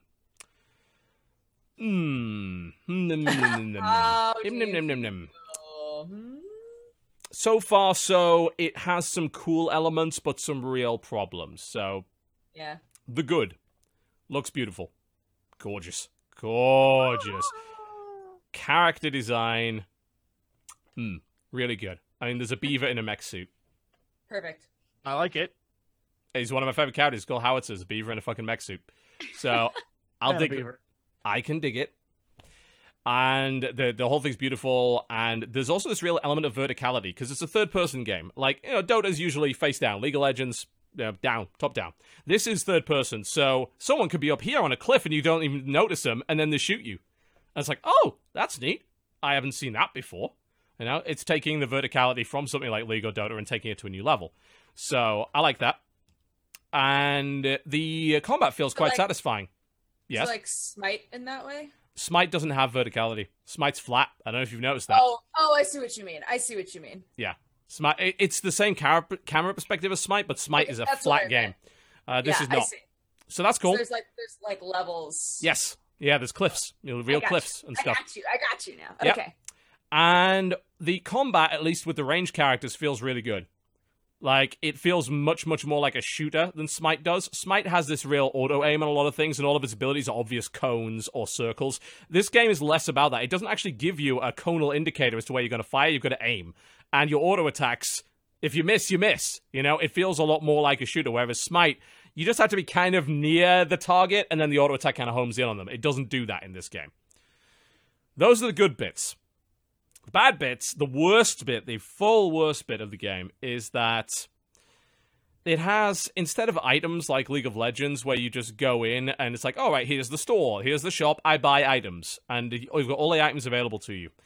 In this game, you have to acquire the items through card packs, which you get in between the games, and you can only take a certain number of things into the game based on what you've currently got from card packs. What? I don't like that. No. And why don't you like it? Because I'm pretty sure you're going to come up with the same reason as me. Why do you think it's a bad idea? I just, I just don't like anything like that where it's down to freaking cards and you can't have any kind of consistency in what you're doing. It's irritating. Yep. So irritating. There's a lot of that because it's going to be inconsistent as to what everybody has, you know? Some people are going to have more cards, some people are going to get less, some people are going to get lucky and then get okay on a card. And the problem really is that like in order to come up with the optimal build for your character, you have to have the right cards, and you might not. Like you really might not have them, in which case you're limited as to who you can play properly. So if I want to play like a caster and uh, the cards I have are all basic and I don't have like the really good stuff to optimize, I, I play a worse caster before I, I- it's like I'm I'm at a disadvantage before I even start. You know, where's the Yeah. where's the fun in being a disadvantage there? Now you don't have the adaptability. What if a game goes a particular way and I decide, you know what, I need something else and I can't have it because I didn't bring it with me. And I'm stuck in there for like 40, 50 minutes. Now, this is not technically pay to win because you can't buy these packs, but you can get boosts, which will get you the pass- packs a bit quicker. So there's You definitely. pay for them though. Yeah, you pay do. Yeah, you do. Oh, yeah, it's sort of slightly Polish. Yeah, yeah. That's, It's like it's taking um you know how League of Legends does the boosts and how they do runes and you can get those quicker. It's like that but cranked up to like 20 because you're not just getting runes which are little little upgrades to your character, you're getting it's full on items. I think it's a terrible system. I think they absolutely just scrap it completely. Because to me, what they did was, it's not they're not adding anything with this. You know, Dota has loads of items, League of Legends has loads of items. It's like, what if we had loads of items, but we took them all away and then we gave them back to you slowly? That's not beneficial. that's stupid. Yeah. The only person that benefits is you, the developer, because you want to sell more XP boosts. You know? I want that gone. I want it gone completely. I think it really ruins the game. Also, the games are quite slow. It took like 50 minutes to win a game. I think like the movement speed and the size of the map. I think if they made the movement speed faster, 50 minutes? yeah, uh, They were like 50 hour minutes. long games? Yeah, most of the games we play were like an hour long, and obviously, like we're kind of bad, so maybe when we get better, it will be less like that. But you know, it's like that's like Dota. You know, Dota games can take that long sometimes, and it's it's just it's too much. It's too much, and also the item design's boring. Everything's passive. It's like, oh great, an item with stats on it. That's exciting. You know, in Dota, I get an item that could turn you into a fucking sheep for five seconds. That's awesome. This item's got plus attack speed. Great. I'm so excited, I just can't hide it. La la la la la. I think I don't like it. Yeah, yeah. So uh, I think it's got potential, but they got to work on it. They gotta. I think they gotta go back to the drawing board with that item system and fucking just throw it in the bin. Let's And- write them a sternly worded email right now. I could, Right now. or I could make a All video. together Now. as a group. Yeah, yeah. It's Yeah, shitlords. Yeah. I'll start. th- no. You, you're not allowed to call epic shitlords. That's not okay. Dear, shit, dear epic shitlords. Yeah, epic shitlords. We'll put epic in purple, so it's so it's it's Warcrafty. They'll appreciate that. Yeah. I'll tell you one thing that's kind of cool about it because it's still in alpha. They haven't finished the models yet. the the The game has a big boss, just like um, League of Legends has Baron Nashor and there's Roshan in Dota. They haven't Right. skinned him properly yet, so he looks like a giant purple gummy bear. So oh people my call god, him amazing. yeah. So people refer to the end boss as the gummy bear. It's like gotta get the gummy bear. And it's this giant purple thing. It's They should not ever change that. I agree. I don't. I think they're going to get the community is going to react badly if they get rid of the gummy bear now. Gummy It has to bear. just look like a gummy bear now. Yeah, it's going to be the gummy bear. Well, they, you know, Ghostbusters started a trend with kind of desserts that are bosses, and they should have continued it on more, really, in gaming. Absolutely. Agreed. You know, have Marshmallow Man make an appearance. You know, the Stay Puft fellow or whatever it is. Yeah, yeah. Absolutely. It's good. You know, I could imagine being uh, attacked by a giant uh, group of angry profiteroles.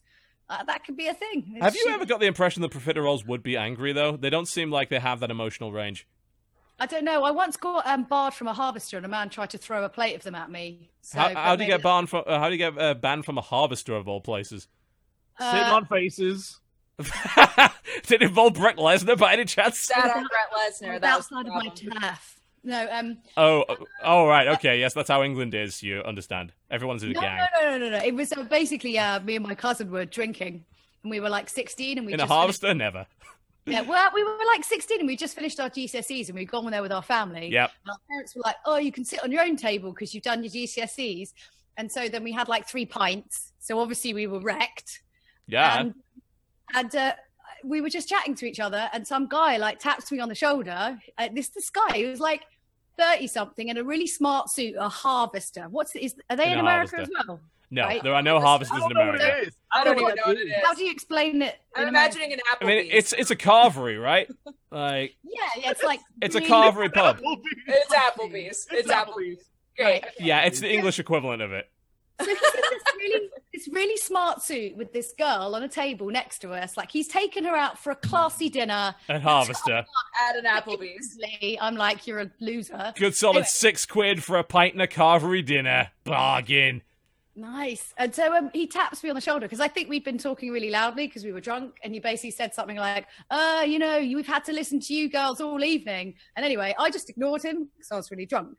And I turned around and he had like that much of like a pint left and he tipped it over my head. Oh, And I, I didn't notice because I was really drunk. like, like at all. And so like my cousin's like, uh, he just tipped a drink over you. And I was like, oh yeah. And like the waiter had just come to like bring a fresh pint. So I just turned around and tipped the entire thing over. So then he stands up, like you know, like in cartoons where like Steve comes out of someone's ears because they're so angry. He turned around, like trying to look at me, but he can't. There's so much water like over his face and running down his face and all over his suit. And um, they just put this pint and the desserts, and my cousin had ordered like profiteroles. So then he like dove at the table, picked up these profiteroles, and was like, "Ah, you bitch!" and was like trying to throw them at me as these two waiters like jumped on top of him. The BBC, ladies and gentlemen. Holy That's shit! the best story I've ever heard. and then uh, and then yeah, we got um.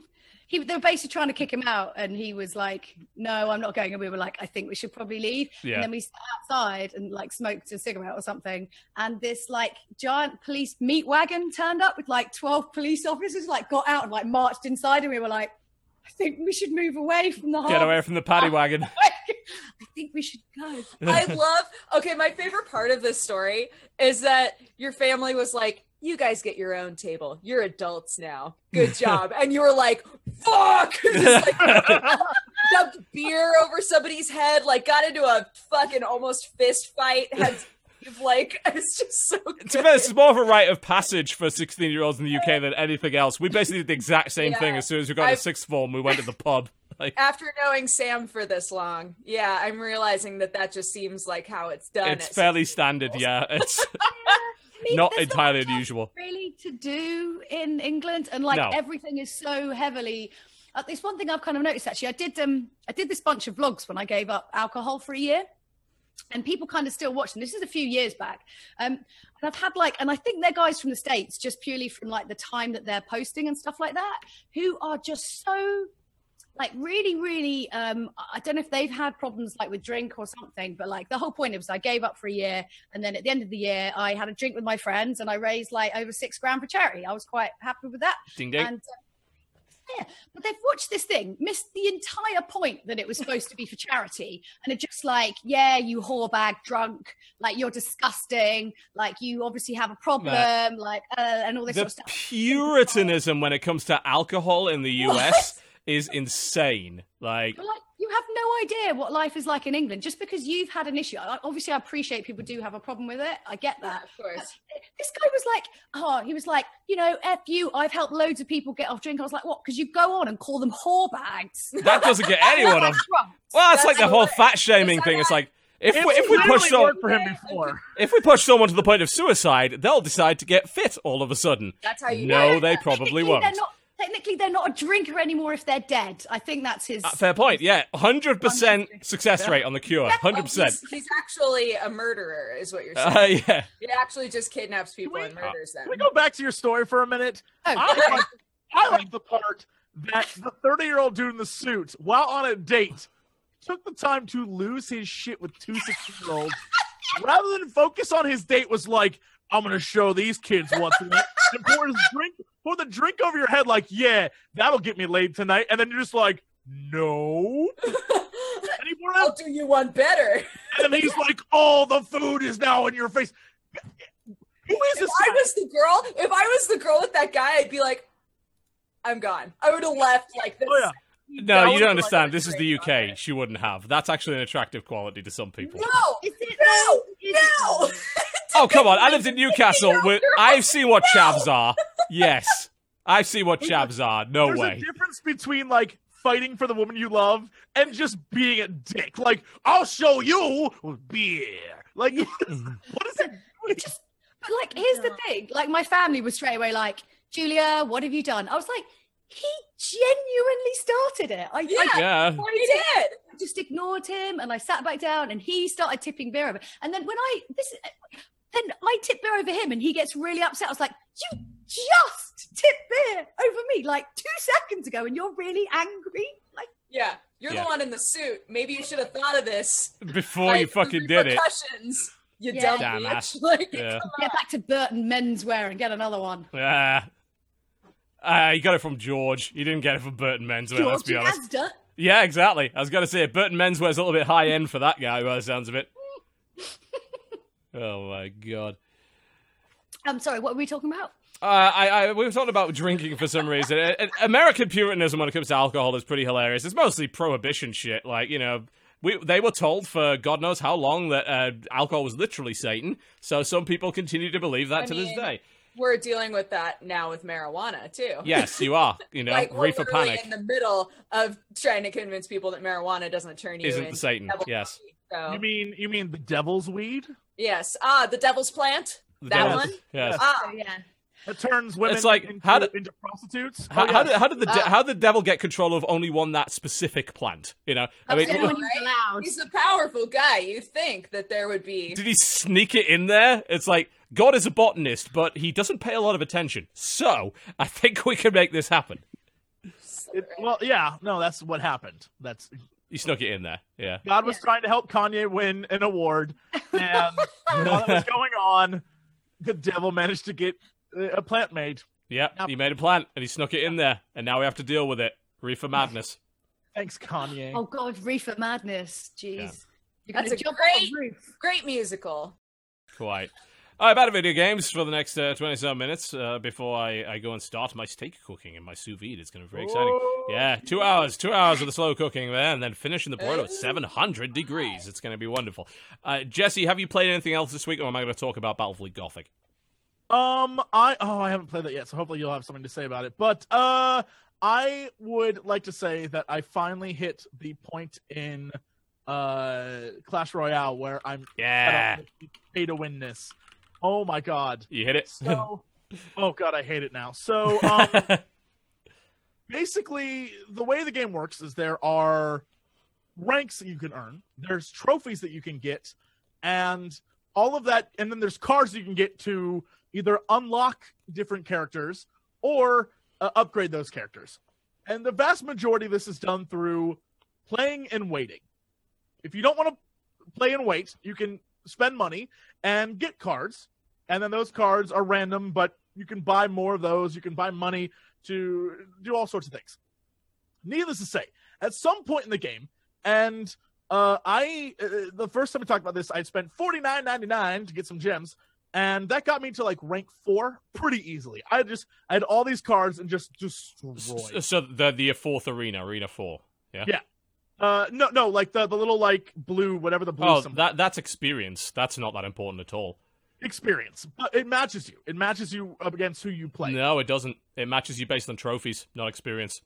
Because Oh, I'm always matched against people. Yeah, that I'm always matched against. I think that's a like me or coincidence uh, because, like, it, it- obviously, like at a certain experience level, you're probably also a certain skill level, but it matches based on trophies. I have a, uh, a variance of people because if you run into someone with higher uh, tower HP than you, that means they're a higher level. Uh, Yeah, because yeah, yeah. your experience only dictates how many HP your tower have. That's the only thing it does. But it- but it, it, it I think all of that goes into matching. I feel like your trophy. You might be right. level- I feel like all of it does because I've never had anyone who's been way too high or way too low. They're always either my level or one above or one below. And so yeah, I think you're probably right. the the the problem is is as you level up. So I powered through and destroyed from one to four, and then I hit four, and it became just like I'm playing a normal game. I have all these cards. So from four to six, I was just pl- I'm playing. I'm I'm waiting. Le- like I played. I can't even tell you how much I played the past week. Played a bunch, and the thing I, I realized is that when you're playing without buying stuff, anytime you can unlock something, you are thrilled about that, and you immediately are like, "Oh yeah, I'm getting a new level on my uh, barbarians or whatever." But if you're paying for things, what happens is you're uh you get bombarded with cards, and you do not have to up uh, uh, upgrade stuff No, you you don't. can, it, you can let it just sit there. And so what happens is, as so I finally hit the um map, whatever arena is that it's like the the mana fields, I think. Yeah. Uh, it's the one after like Pekka's Playhouse or whatever one. So it's like five or six. I don't know which one it is. But You see, I smirked at Pekka as well, and none of the Americans smirk at that. It's I- wonderful. I don't know. uh, Is it They a, don't- Dick. It's a Dangle dick. dangle. It's- yeah, Is it a leader joke? it's a joke? Pekka. Yeah, and there's there's a mini Pekka in that game as well. There is. He's, he's There is. adorable.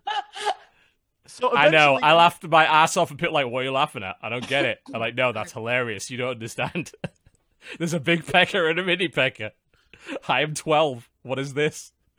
but eventually everything because it all foc- it all features into who you get matched against what you can do is you can only upgrade things that you want like if you spend a lot of money you can upgrade only the things you want go into a match with a level that's way under the level that you should be at and be matched against people who are in your crown ranking so what happens is i'm matched with people so i'm like I think I, I stopped at like 1280 or something like that. So I was like 1280, and I would get guys they were like 1300 or 1250, something like that. But their level was my level, but the cards they were playing were each of those individual card levels We're We're- weaker. three, four, five levels higher than what I had. Hi, that far. Wow. So Yeah. the, and, and it's it's all like because of that because what you can do is because your level only goes up when you upgrade your cards or you give cards to other people um what you can do is literally just leave all your cards with that green like you can level it up bar and only upgrade certain ones thus because when you hit level six it takes a thousand cards to uh upgrade to seven so literally you're just like oh well that's i can just sit here and only upgrade these things and basically fuck the system and just like you hit this you I've hit this area where everyone there mostly names that are super Asian that I cannot even pronounce the same my life. all, all Chinese and Taiwanese dudes. Yeah, I, I run into them all the time. destroy me. And it's and it's not like I have a, I can fight them because all they do is they drop and it's it's a it must be a meta. They drop a um like level 10 crossbow and a level like I'm sorry, 10 a level ten crossbow. like something like that. It yeah. can't. It can't be level ten. That's that's an epic card. There's no way they have a level ten crossbow. you literally can't get that. literally literally they're dropping ridiculous cards hmm. and it's just like all right well i can't i can't fight you and so the now and what happens is here's the best part then you start to lose trophies and suddenly you're matched with people who are like you're around your like level of things again you're like oh okay and then you know you play your way through and you're having fun you're losing but you're you're winning and here and there. And then all of a sudden you hit that You thing run again, back into that level wall again. and it's like hey i bought all these cards. And it sucks. Yeah. it sucks so much. Mm. it's just like it's i think it, it might be that particular bracket that's got that major problem. I, I do agree like the matchmaking at least at my rank is pretty much all trophies. Like level just doesn't come into it it's Right. i'm getting people around my trophy rank who are maybe either 100 higher or 100 lower than me it's always getting that always so i'm not running into these people that have way higher stuff than me I will find that someone might have one card that's higher than me. Maybe they have a level 10 knight, whereas I have a level 9 knight. But it might be just at that bracket, because in theory, those people should get out of your bracket pretty fast. They'll get into You- a different yeah. arena. But if it's not happening, then that sounds like that might there might be a problem with it.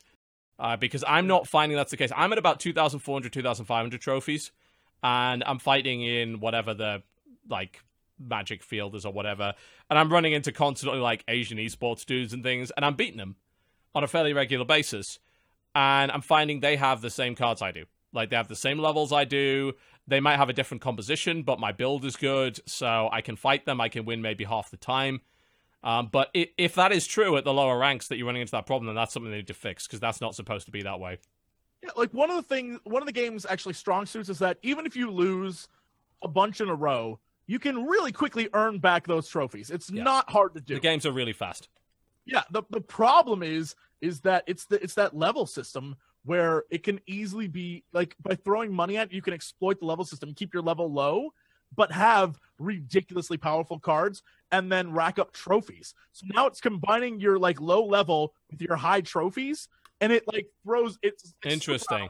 Yeah, maybe Yeah, they need to redo the album. I mean, the other thing they could do is make level more advantageous because every time you level up, your towers get more powerful. So maybe they just don't get powerful enough because you usually get like about 100 HP extra on the tower. That's not a lot, i i all things Yeah. considered. Because usually when you kill a tower, you killed so with overwhelming force or like a really well timed like Hog Rider or something. Oh I- my god, I want a hog rider so bad. They're so good. I want it. They're like one of the best cards in the game. I win so much with Hog Riders because uh, they overcommit to one lane, they just send a Hog Rider down the other. Or it's like, I'm going to put a tower in the middle. Fuck you. Hog Riders jump over rivers. Whee! Little piggy goes and just fucking whacks it with a hammer. And that works really well. Or like I use a rocket to just finish a tower off. Right, I I, I uh, play defensively till, till sudden death. I hold them at about 150, 200 HP, and then I rocket the tower and win just as the time is about to run out. They are salt. They are so salty. Um, uh, Julia's eyes are kind of glazing over here because I think we've got a bit too in depth on Clash Royale. Have you had a chance to play Clash Royale yet? Obviously, it's the big new hotness Not on at iOS. all. Could you Uh, tell? No, I, I could absolutely tell.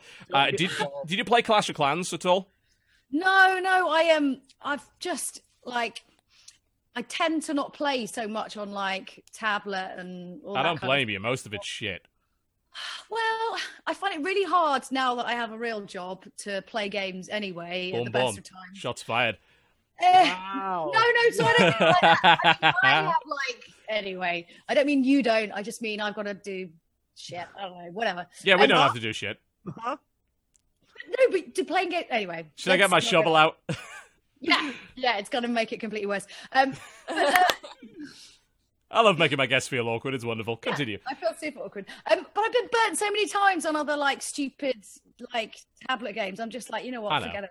Forget it. Forget it. Forget it. I just like if I'm going to sit down, it's going to be on the PC. It's going to be on the console. Something I can get really like into. Apart Good from attitude. her story, which I did Yes. Well, the Love thi- is the thing that I've been saying for the longest time is that the good mobile games were good because they were like on PC. Like her story is the same on Yeah, yeah, mobile yeah, as it yeah, is on on PC.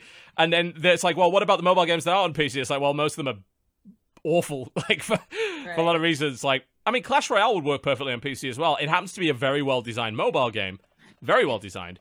But it's like, would this be? Is this any better on a tablet? Like, I don't think there's a single game that's better on a tablet than it would be on a computer. Okay, so uh, Monument Valley, I did really like, and the Room series, I actually really liked. And I Sure, I'll concede play. that. Yeah.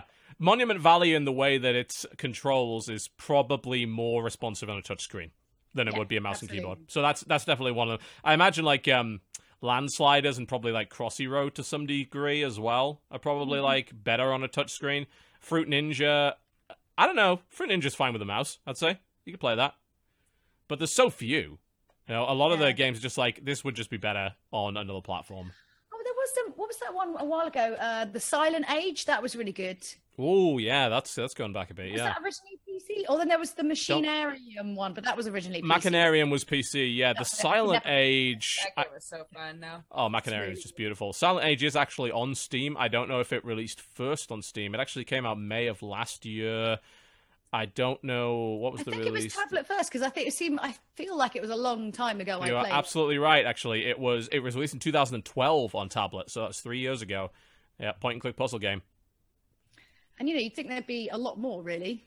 Yeah, You'd hope 'cause- so. The, the problem is like they don't do very well. Like the the games that do really well on that on that system are usually exploitative garbage. You know, things like um, you know, uh, Candy Crush and to some degree Clash of Clans, which isn't as bad as a lot of other games, but you know the yeah that Star Wars game that I played for ages that was an exploitative piece of shit. I've finally uh, gone cold turkey on it. By the way, I finally just got bored of it and stopped playing it. Mostly because Clash Royale was better, so I just played that. I think the one that really burned me was there was this one called Tiny Tower. Oh Yeah, God, fuck Tiny that Tower! Oh. game. No. Fuck it. Fuck that Fuck game. It. Oh my god. I It's was not a game. I was obsessed. It's not a game. It's No, not a game. there's no decision making. It's not a game. I paid money and then I got really annoyed. So I just I fast forwarded time on my tablet so that I could just progress. And then like Totally. everything went weird. I was like, I need to stop. Just need to stop. gotta, Yeah. gotta walk away, man. Yeah. Just leave away. it. I'm out. Yeah, I, and that's what a lot of mobile games are like, and it's so f- unfortunate. It's just like the market doesn't reward quality at all. It rewards shitty ports. Like the kids who want to play Halo on their iPad who can't play Halo buy the fucking Halo ripoff, or they want to play Gears of War so they buy the Gears of War ripoff. You know, they can play fucking Minecraft on it at least, but even that's an inferior port of the PC version. And then everything else is just let's milk as much money as possible out of you. It's also there's just there's so much stuff like especially like on iOS like there's just so much stuff like if you go through and you go like what's new and you go through it alphabetically like you go Oh, through 20 screens and it's just A and you're like I'm never going to find anything. Anything. Yeah. Possible to find anything in Yeah, there. I mean, I follow Touch Arcade, which is maybe the only good mobile site because Mm-hmm. all the rest of them are quite literally being paid for reviews. Pocket Gamer. I saw those emails. Don't get started with me. You're a corrupt piece of shit, is what you are. But um, in terms of a Touch Arcade, they're relatively trustworthy. Although they did have a recent scandal where they had a guy paying them like three thousand dollars on Patreon, and then they reviewed his game. It's like, uh, I see that being a problem. Uh, but they did eventually drop it. So hey, but that get, they have an app that shows you what uh, games are coming up that week, and I scroll through it, and it's ninety nine percent rubbish. It's like these are the games that are coming out this week. There's literally nothing good here at all.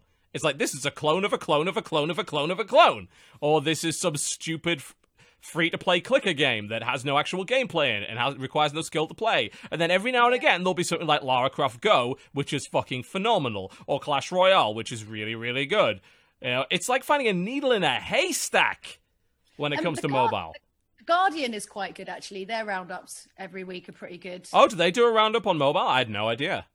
Uh, yeah, and specifically the iOS or Android. And Oh, it's, cool. It's not just games; it'll be apps as well. But Right. it tend to it tends to be pretty good quality. They don't really post anything up there if it's Nice. I should go read that. Yeah, I, I want to. I was desperately looking for a curator of mobile games, like a person that I can trust. Uh, and that's really hard. That's it really is because most mobile games suck. Uh, should we take a break? Sounds like a good idea. When we come back, uh, we will be talking about the news. We just got uh, the news in that the PlayStation VR's price has been announced. So we're gonna we're gonna do the the VR discussion again. Uh, we'll be right back after the break, folks. You're watching the Co-optional podcast. Don't go anywhere, ladies and gentlemen. Welcome back to the Co-optional podcast. Yes, yes, yes, Yes, yes, yes. yes, yes, yes, Yes, yes, yes.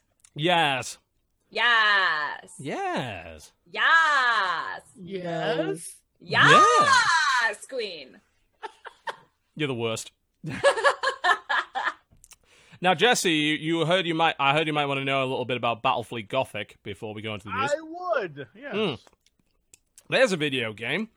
So that video game is set in the 31st, 41st millennium, not the 34st, which is the worst. The 41st, which is only slightly less worse. Warhammer 40,000, which of course anyone in the UK should know by the Games Workshop that used to be on every street corner. And then they realized this is a terrible idea, we can't make money this way, so they shut them a lot down. But, uh, Battlefleet Gothic was one of their specialist games a long time ago. It was a tabletop board game where you played the ships of the 41st millennium. You got to fly little spaceships around and fight other spaceships. Pretty cool. But of course, not that popular because everything that's not the main 40,000 or Warhammer Fantasy franchise with that company falls flat on its face.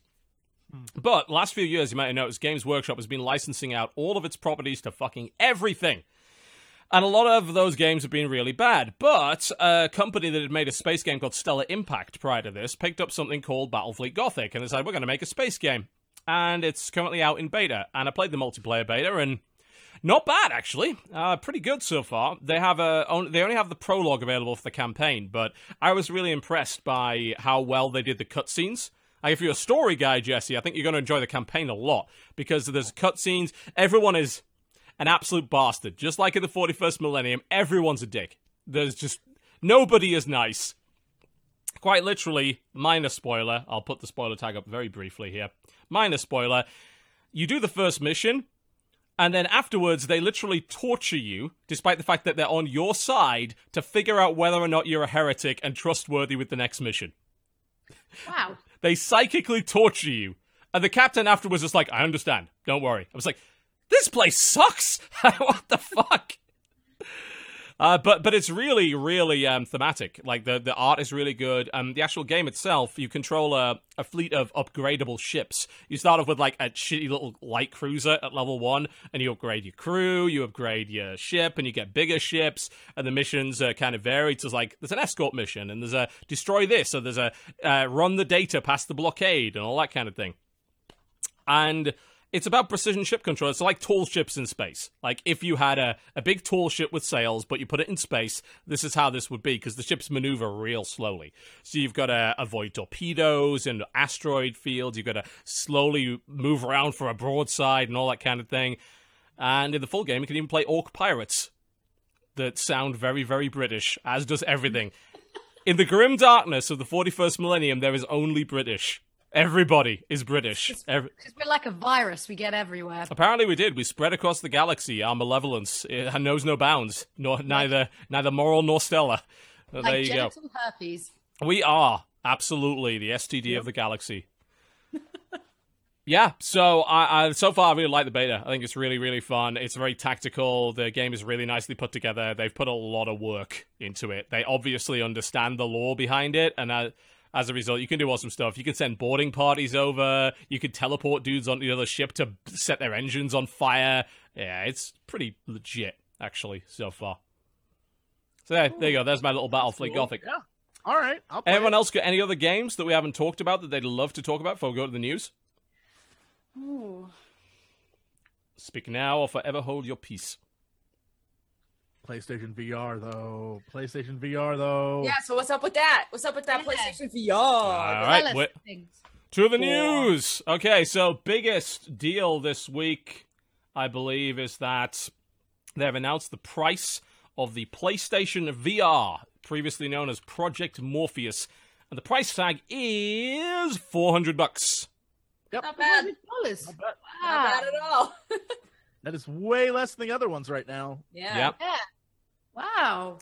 That they makes were in a very good position to be able to do that too, like being They like the last ones, yeah, to announce a a price. Yeah. But they did that before, like with the with obviously like the next gen, obviously current gen uh, uh reveals at E3 with Xbox Like- One and PS4. Yeah. Like you could see it with like the whole PlayStation presentation, like everything was beautiful, and you're sitting there in the auditorium, and it's like, oh la la la, everything's all like swishy. And then when it came up with price, it was like like it like someone had just written in pen at the end, like, oh, it'll be three hundred and twenty nine pounds or whatever. Like, there you go.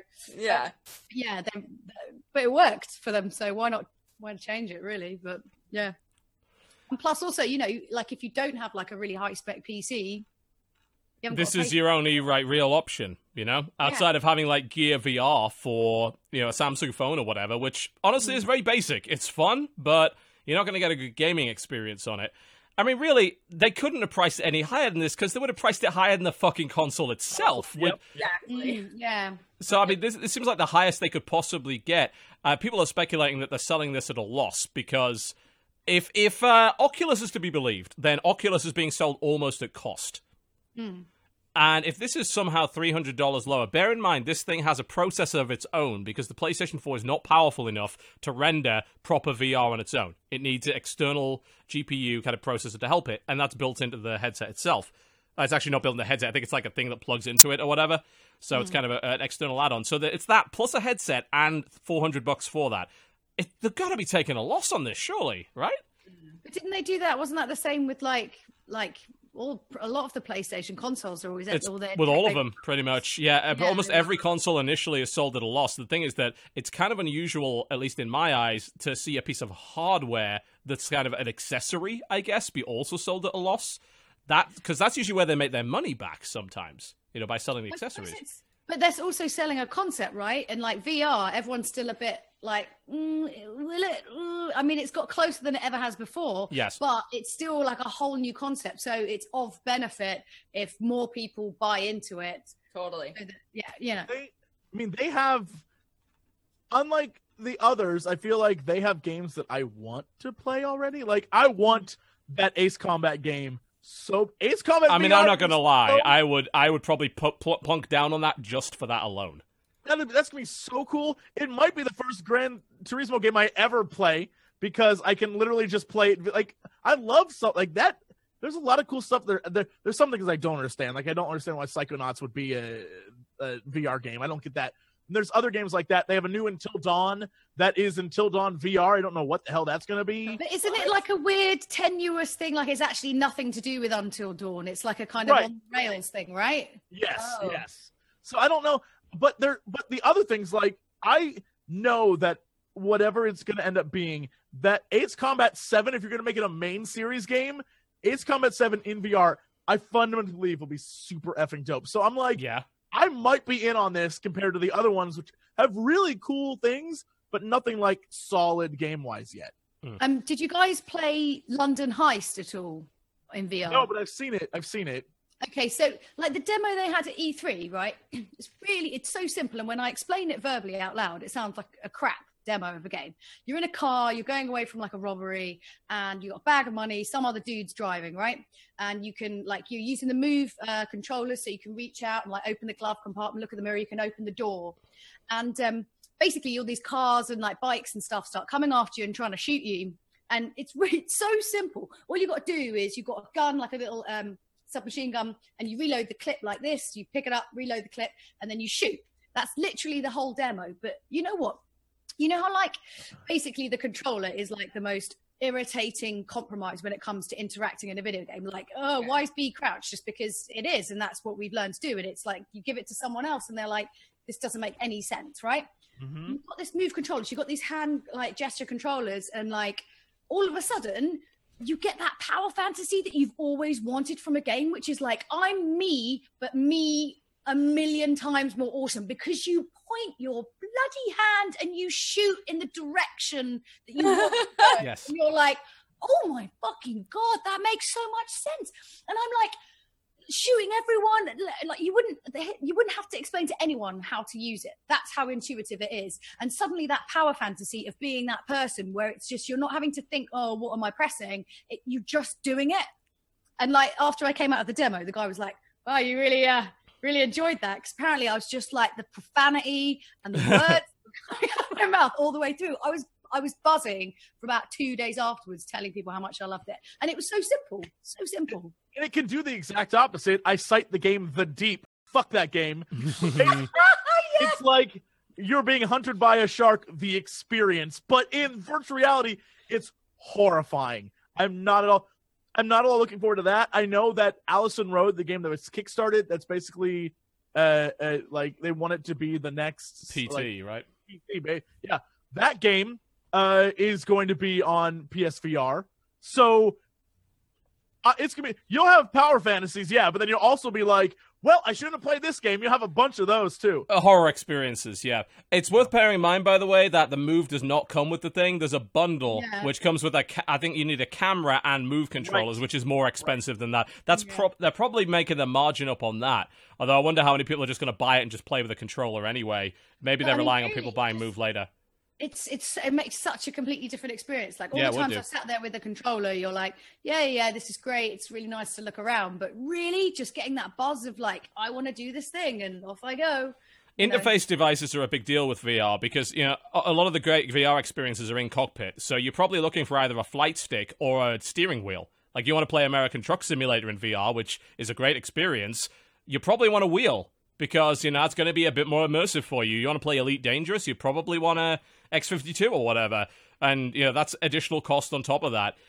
We are, of course, curious how well this thing's going to work because, I mean, some people have said it's not a GPU. It's just kind of a, it handled something to do with the frame. I don't fully understand it, I'm going to admit. But people are thinking, like, how, because this thing has been announced at 120 hertz refresh rate. The majority of PlayStation 4 games run at 1080p 30, not 120.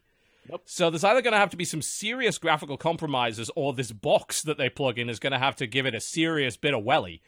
I'm just not 100% sure how they're going to pull it off. I know a lot of the VR experiences I've seen, and by VR, uh, the actual games are very basic graphically. Like that mech game that they showed, very much like flat shaded, cartoony style graphics, not too much detail in the environment. Like you're not uh, you're not going to be able to play fucking Order 1886 on this thing at 120 hertz. It's not going to happen.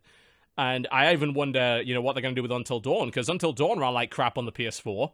What they're going Oh, to do if they stuttered and all sorts of crap, yeah. yeah, how they're going to jack the frame rate up four times because low frame rate with um, actually induces motion sickness with these things because the head tracking doesn't match up to what your eyes expect to see, and then you get you get motion sick. So if that's going to be a big problem for them, then they're going to run into huge issues with popularity. But with the ultimately, we just don't know at this point. We haven't got to use the final version. We and we haven't played the games. We don't know how good it's going to be. Did any of you guys um, play HTC's Vive? Haven't had a No, chance. I I've only used. Oculus so far. So what's really interesting about that is, well, for first of all, like being in the UK, no one has a lounge that big. You'll contest to that. Like we all live in cardboard boxes on top of each other. Yeah.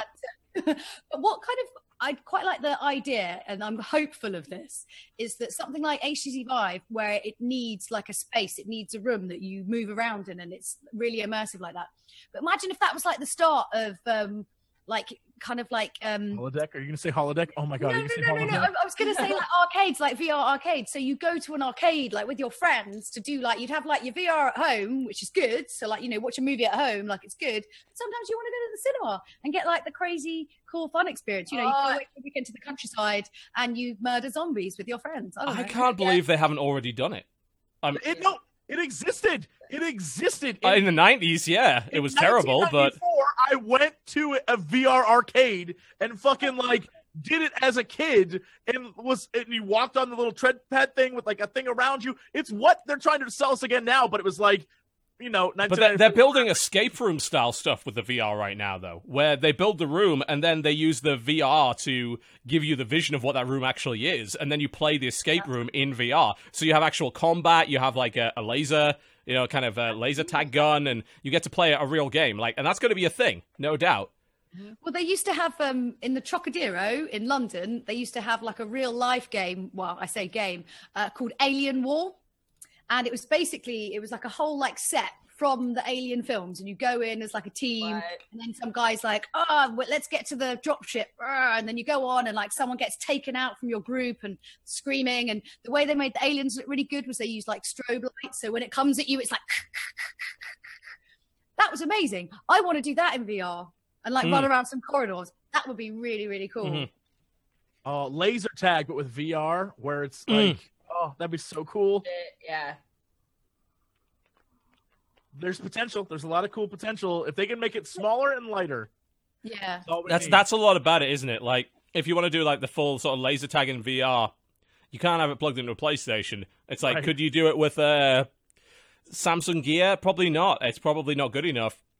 But, But I mean, You're, you're already wearing those like body vests that have all the battery stuff in it. so you could and then- build a processing unit into that. That's Yep, pricey shit, but it's possible, possibly doable. Hmm. That'd be so cool. I think I think that's coming. I think there's already places that are either being built or actually integrating that kind of thing already. So I you just have will. to wear the the VR headset the sweaty kid before you wore. That's the only. Oh Jesus! no, I'm gonna pass. Oh, no, Yeah. then I mean, then there'll just be that person like at bowling alleys who just like takes a helmet, just sprays, and then sets it up. I mean, you'd have to, wouldn't you? We're You know, job do an alcohol creators wipe. right now. Mhm. I I am looking forward to the time when that is a thing, like, and that is popular. I will go to a VR arcade and have a fucking blast. Well, so what I, cool. what I was gonna say is like I think what's probably going to happen before that is like the equivalent of a karaoke room, but but like Yeah. for VR, where it's just like a small, like not really big scale, but like a smaller scale thing where yeah, where you could do like VR stuff and just have a space that's meant for that. Uh, we're only one step away from uh, Better So Than close. Life for any fans who watch Red Dwarf or Red Ugh. Dwarf. a I game get that's that actually, reference. yeah, the game basically they create this VR game that's actually better than life. So everyone starts playing the game and then no one wants to come out because Yep. it's better than life. Mm-hmm. Or uh, if you read Ready Player One, The Oasis, for instance, you know, Yep. something along those lines. Mm-hmm. Apparently, there's uh, there's already some VR laser tag stuff. There's a place called Zero Latency in Melbourne, in Australia, that does some VR stuff Cool. with laser tag. I'm not going all the way to Australia for that shit. I'm sorry, it's not going to happen. Yeah, But Australia. but that looks fucking cool. I mean, you look insane and ridiculous in it, but it's okay because you're in the VR. You never see that. I I think they actually literally strap a laptop onto the back of your Bell Exhibit. Apparently, it's powered by Alienware, Ah. but oh, that looks so so good. really. That's interesting. I, mean, I assume they just they slap a laptop in a backpack. I, I think that's got like a 13 uh, MX13 or something like that. That would probably run it. But yeah, that would get warm. You're right. Those things uh, kick out a lot of heat. Well, it's cool. Well, we we now know the lay of the land, I guess, in terms of VR. The three major players: Oculus at what you know, 600, uh, Vive at what was it, 800 or something along those lines. Yeah, yes. Give or take. Seven ninety nine. Yep. Although that does come with all the controllers and shit. Whereas, uh, bear in mind, the PlayStation VR requires the camera, so you have to pay an extra fifty for the camera if you don't already have that. And then you also probably need those the Move controllers to play it properly. And the PSVR is four hundred bucks base. So there you go. Those are your players. I don't know. There it is. I'll pick them all up and see which one is best. We'll see. I have no idea. I don't. I don't have a horse in this race right now. I'm betting on all the horses, which, as in real life, means that I lose money. Don't do that. That's a terrible gambling advice. Oh, speaking of gambling, they have just opened a, a esports lounge in one of the casinos in Vegas. Yep. Wow. Yep, just find out about that. You can Yes, go in sir. and watch esports. I believe you might be even able to bet on it. But what you can do is you can go and play in tournaments and shit. And it's owned like by a casino owner in downtown who's a big gamer. And he said, you know what? We think people around kind of the 25 to 35 age range they want to play games. They want to get competitive. We're going to set it up in our casino. They literally got rid of their high uh, high limit room and replaced it with that. Wow. Interesting. Yeah, because I guess like people, I don't know how many high rollers go to downtown casinos instead of strip casinos, but Yeah. it's cool that they're doing it. So yeah, you can now do a it's a esports at the downtown Grand Las Vegas. And they've got fight. Yeah, they've got mean- arcade cabinets. They've got place. They've got PCs. They've got PlayStations. Wow. At the very least, it's a pull for something new, right? It is. Like, I'm, when I go back to Vegas, I'm going there Yeah. immediately. That sounds like a lot of fun. If I can go Yeah. gamble and play video games in the same fucking place, fuck you, Bellagio. I'm off. If I can go gamble on your video game playing, even Mm. better. I don't, I don't know if they can. I hope you can, but yeah, they've uh, they've added they've added the dedicated esports lounge. They're doing a tournament on Friday for CS:GO. Um, they have a schedule. Guarantee they've got money on these things. You go play in these tournaments, you're guaranteed 100, 250 bucks. Madden, Street Fighter, CS:GO, NBA, Mortal Kombat are the games they currently play. Oh, Pretty neat. And it comes with a free drink ticket when you buy into the tournament for 15. So there you go. hey. Yep, even more ways to lose money. Perfect. I was about to say, hey, you're in the tournament. Have a drink. the Yeah. worst thing you can do. It's a casino. Of course they will. Yeah, Gotta do, man. Um, do you guys have um that weird game called the the TV show called The Cube? No, but I love it and I've seen it and it's We have it on on the Game Show Network. We do have it. Yeah. So that's what I want to see in casinos, right? A room Cube? where, yeah, where you have to do some like BS real life challenge and you bet money on Walk in a straight Yeah. line. Like, literally, they're like, find the red ball. Like. Yeah, like why not? Just ludicrous. It'd be hilarious. I would so do that. It'd be so much more fun than ga- I'm too much of a pessimist to gamble. I'm like, I'm gonna lose, and then I lose, and I'm like, see, well, stupid. I knew you can't be disappointed. You know, if you win, you win money. If you don't I- win, you got what you expected. It's a win, right? Yeah. Oh my. It'd be funnier to do that, or like weird, like Guinness World Record like challenges, the really odd ones, like putting pegs on your face or something. Yeah. You can get 50 pegs on your face, like when you're You win like- money. You win. Yep. That would be hilarious. And then you'd live stream it and they'd make loads of money. Incidentally, uh, speaking a little bit more about VR, they announced the official Star Wars VR experience Trials on Tatooine. Or Tatooine, sorry, not Tatooine. What the fuck am I talking about? Tatooine. Tatooine, yes. Quite. Trick Queen. What? that's That's a, it's a planet, It's there. and it is by Industrial Light and Magic Labs. It's going to be a Star Wars experience for HTC Vive. You will be able to deflect blaster fire with a lightsaber, Huh. so and all that kind of thing. So yeah, it's going to be a VR Star Wars. That's going to shift fucking units, I think. that's I pretty might be wrong, but I think. a game where you get to have a lightsaber. Guys, remember the last time that we played? Oh uh, no! Don't bring it up. played a Don't. great- a great No, no, Star Wars no, game no. using the highest of, of current technology. I Ah. remember. Remember vividly, vividly. remember. Are you talking about the one on Kinect? Yup. Yup. We That all got together in that this was apartment and played it. It was. Mwah, There are gifts Because online. that night, because that one night that to this day I'm always in the top 15 worst dances of the Yep. internet. And exists- I was in that same frame and wasn't called the worst dancer.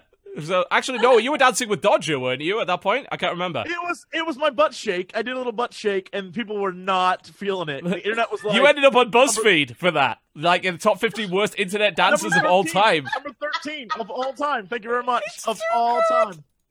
I've never been more That's proud. Pretty harsh. That's pretty harsh. Oh, it's it's genius. It's the only time I'll ever agree with BuzzFeed, that toxic cancer of a website. Uh, I j- that one thing they got it right. Even a stopped clock is right twice per millennia, apparently. oh dear God. All right. Indeed. Other news. Where the hell did you even go, Dodger? You disappeared into your seat. There you are. Wonderful. Uh, Riot Games acquires Radiant Entertainment and basically cans Rising Thunder. Some people are a little not happy about that. Yeah, the game was like basically done in like a really good alpha stage.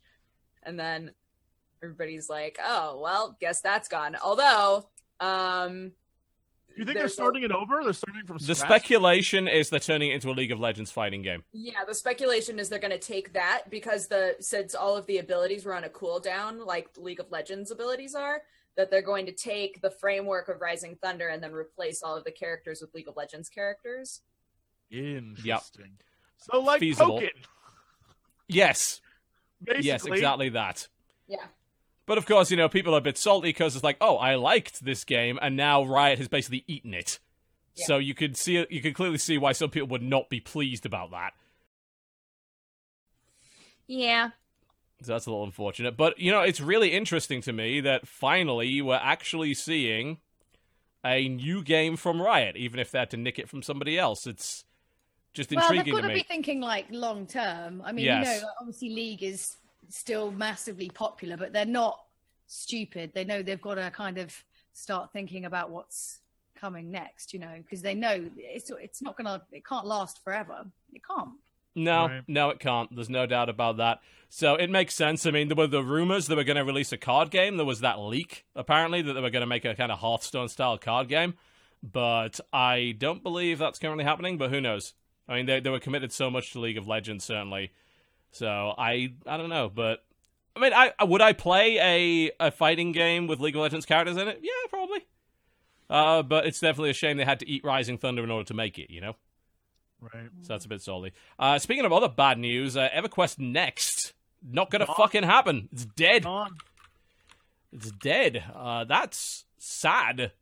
I feel like it's one of those things everyone saw coming though. Like it was just from the announce announcement to now, it's been so It has been so long. Yeah. And they released Landmark, and people were like, "Yeah, okay, I'm sort of getting the feel of what this actually is." And then it's like, "Well, when's EverQuest Next coming out?" And they're like, "At some point." Well, the, the weird thing is, Landmark is still alive. They're actually now just developing Landmark into a game. You're muted again, Dodger. No wonder. um, I keep wondering why I start to talk and then everybody else talks over me. It's because I'm muted all the time. Quit doing it. So, uh, what was I gonna say? Fuck, never mind. Great. awesome. Awesome. well done, great contribution. All I was go- all I was gonna say was I think they expected the EverQuest name to carry them More a lot weight. further, and Mm. also to be like to be able to say, oh well, Landmark is EverQuest meets Minecraft. Doesn't that sound perfect? And people played around with it a little bit and then said, okay, now what? It's too. It was. It was like way too what- early. There, there's actually far too many companies. I think they're going down the Minecraft route of, oh, if I mm-hmm. release really, really early and it goes viral, my game's going to be a huge success. Yeah, it worked for Minecraft, but it ain't gonna work for you. It didn't fucking work for Cube World. It certainly didn't work for Landmark. Landmark was released. I was like, I was excited to play it, and I was like, there is so little here. Like, this is way too early. Come on. Yeah. Yeah. Yeah, it's a shame. I, Daybreak, I'm very worried for them. You know, I mean, I know they've got H1Z1, but they just split that into two games, quite literally. They just split the survival bit from what they call King of the Kill, which is basically their Hunger Games mode. They realized that people really Everyone just wanted to play the Hunger. Games mode. Yeah. So they were like, ah, let's just split them into two games. It's fine. Did did everyone that bought it get that though? Like, did they didn't have to go and rebuy it, right? I have no clue. I hope not, because that would be That's a scummy as hell. They ca- they can't that no they can't have no, no way. Like everyone that owns that game must own the, both of those, right? Actually, hang on a minute. Don't I own H1Z1? I could fucking tell. Isn't that in my Steam library? You can find out right now. Yeah, didn't, didn't I get H1Z1 at some point? I never actually with it. Yeah, I got King of the Kill and Just Survive. So I guess if you own it, you'll get both. So, I mean, that's not too bad a decision, honestly. Like, what was everyone reckon to that? Because, I mean, that's a very unique situation where you have a game, you realize someone likes really likes one part of it, not so keen on the other, and then you cut it in half, create two separate games, and split them up. Is that acceptable? What do you reckon? I, well, it depends on support, right? Like, I think a lot of people are feeling right now like, oh, they split up the games because they've realized that, um, that it's going to benefit them more to put a lot of support into the King of the Kill mode. Um, so now there's this concern of like, well, now is King of the Kill going to be the only thing that they really support? Yes. Yeah. um, and then everybody who really liked regular survival H1Z1 is going to get fucked. Uh, so as long as they continue to support it, that's fine. I don't know. Sure. That's fair, I think. And it, again, it's not like they screwed over everybody that bought into the early access version. They did give it, them both. Yeah. But you are right. Uh, and the problem is, of course, that that genre is really competitive right now. You know, The Culling just came out, and apparently that's doing really well. There's this. Yeah, but when you watch it, sorry, like I haven't played the culling. It is boring to watch. Jank.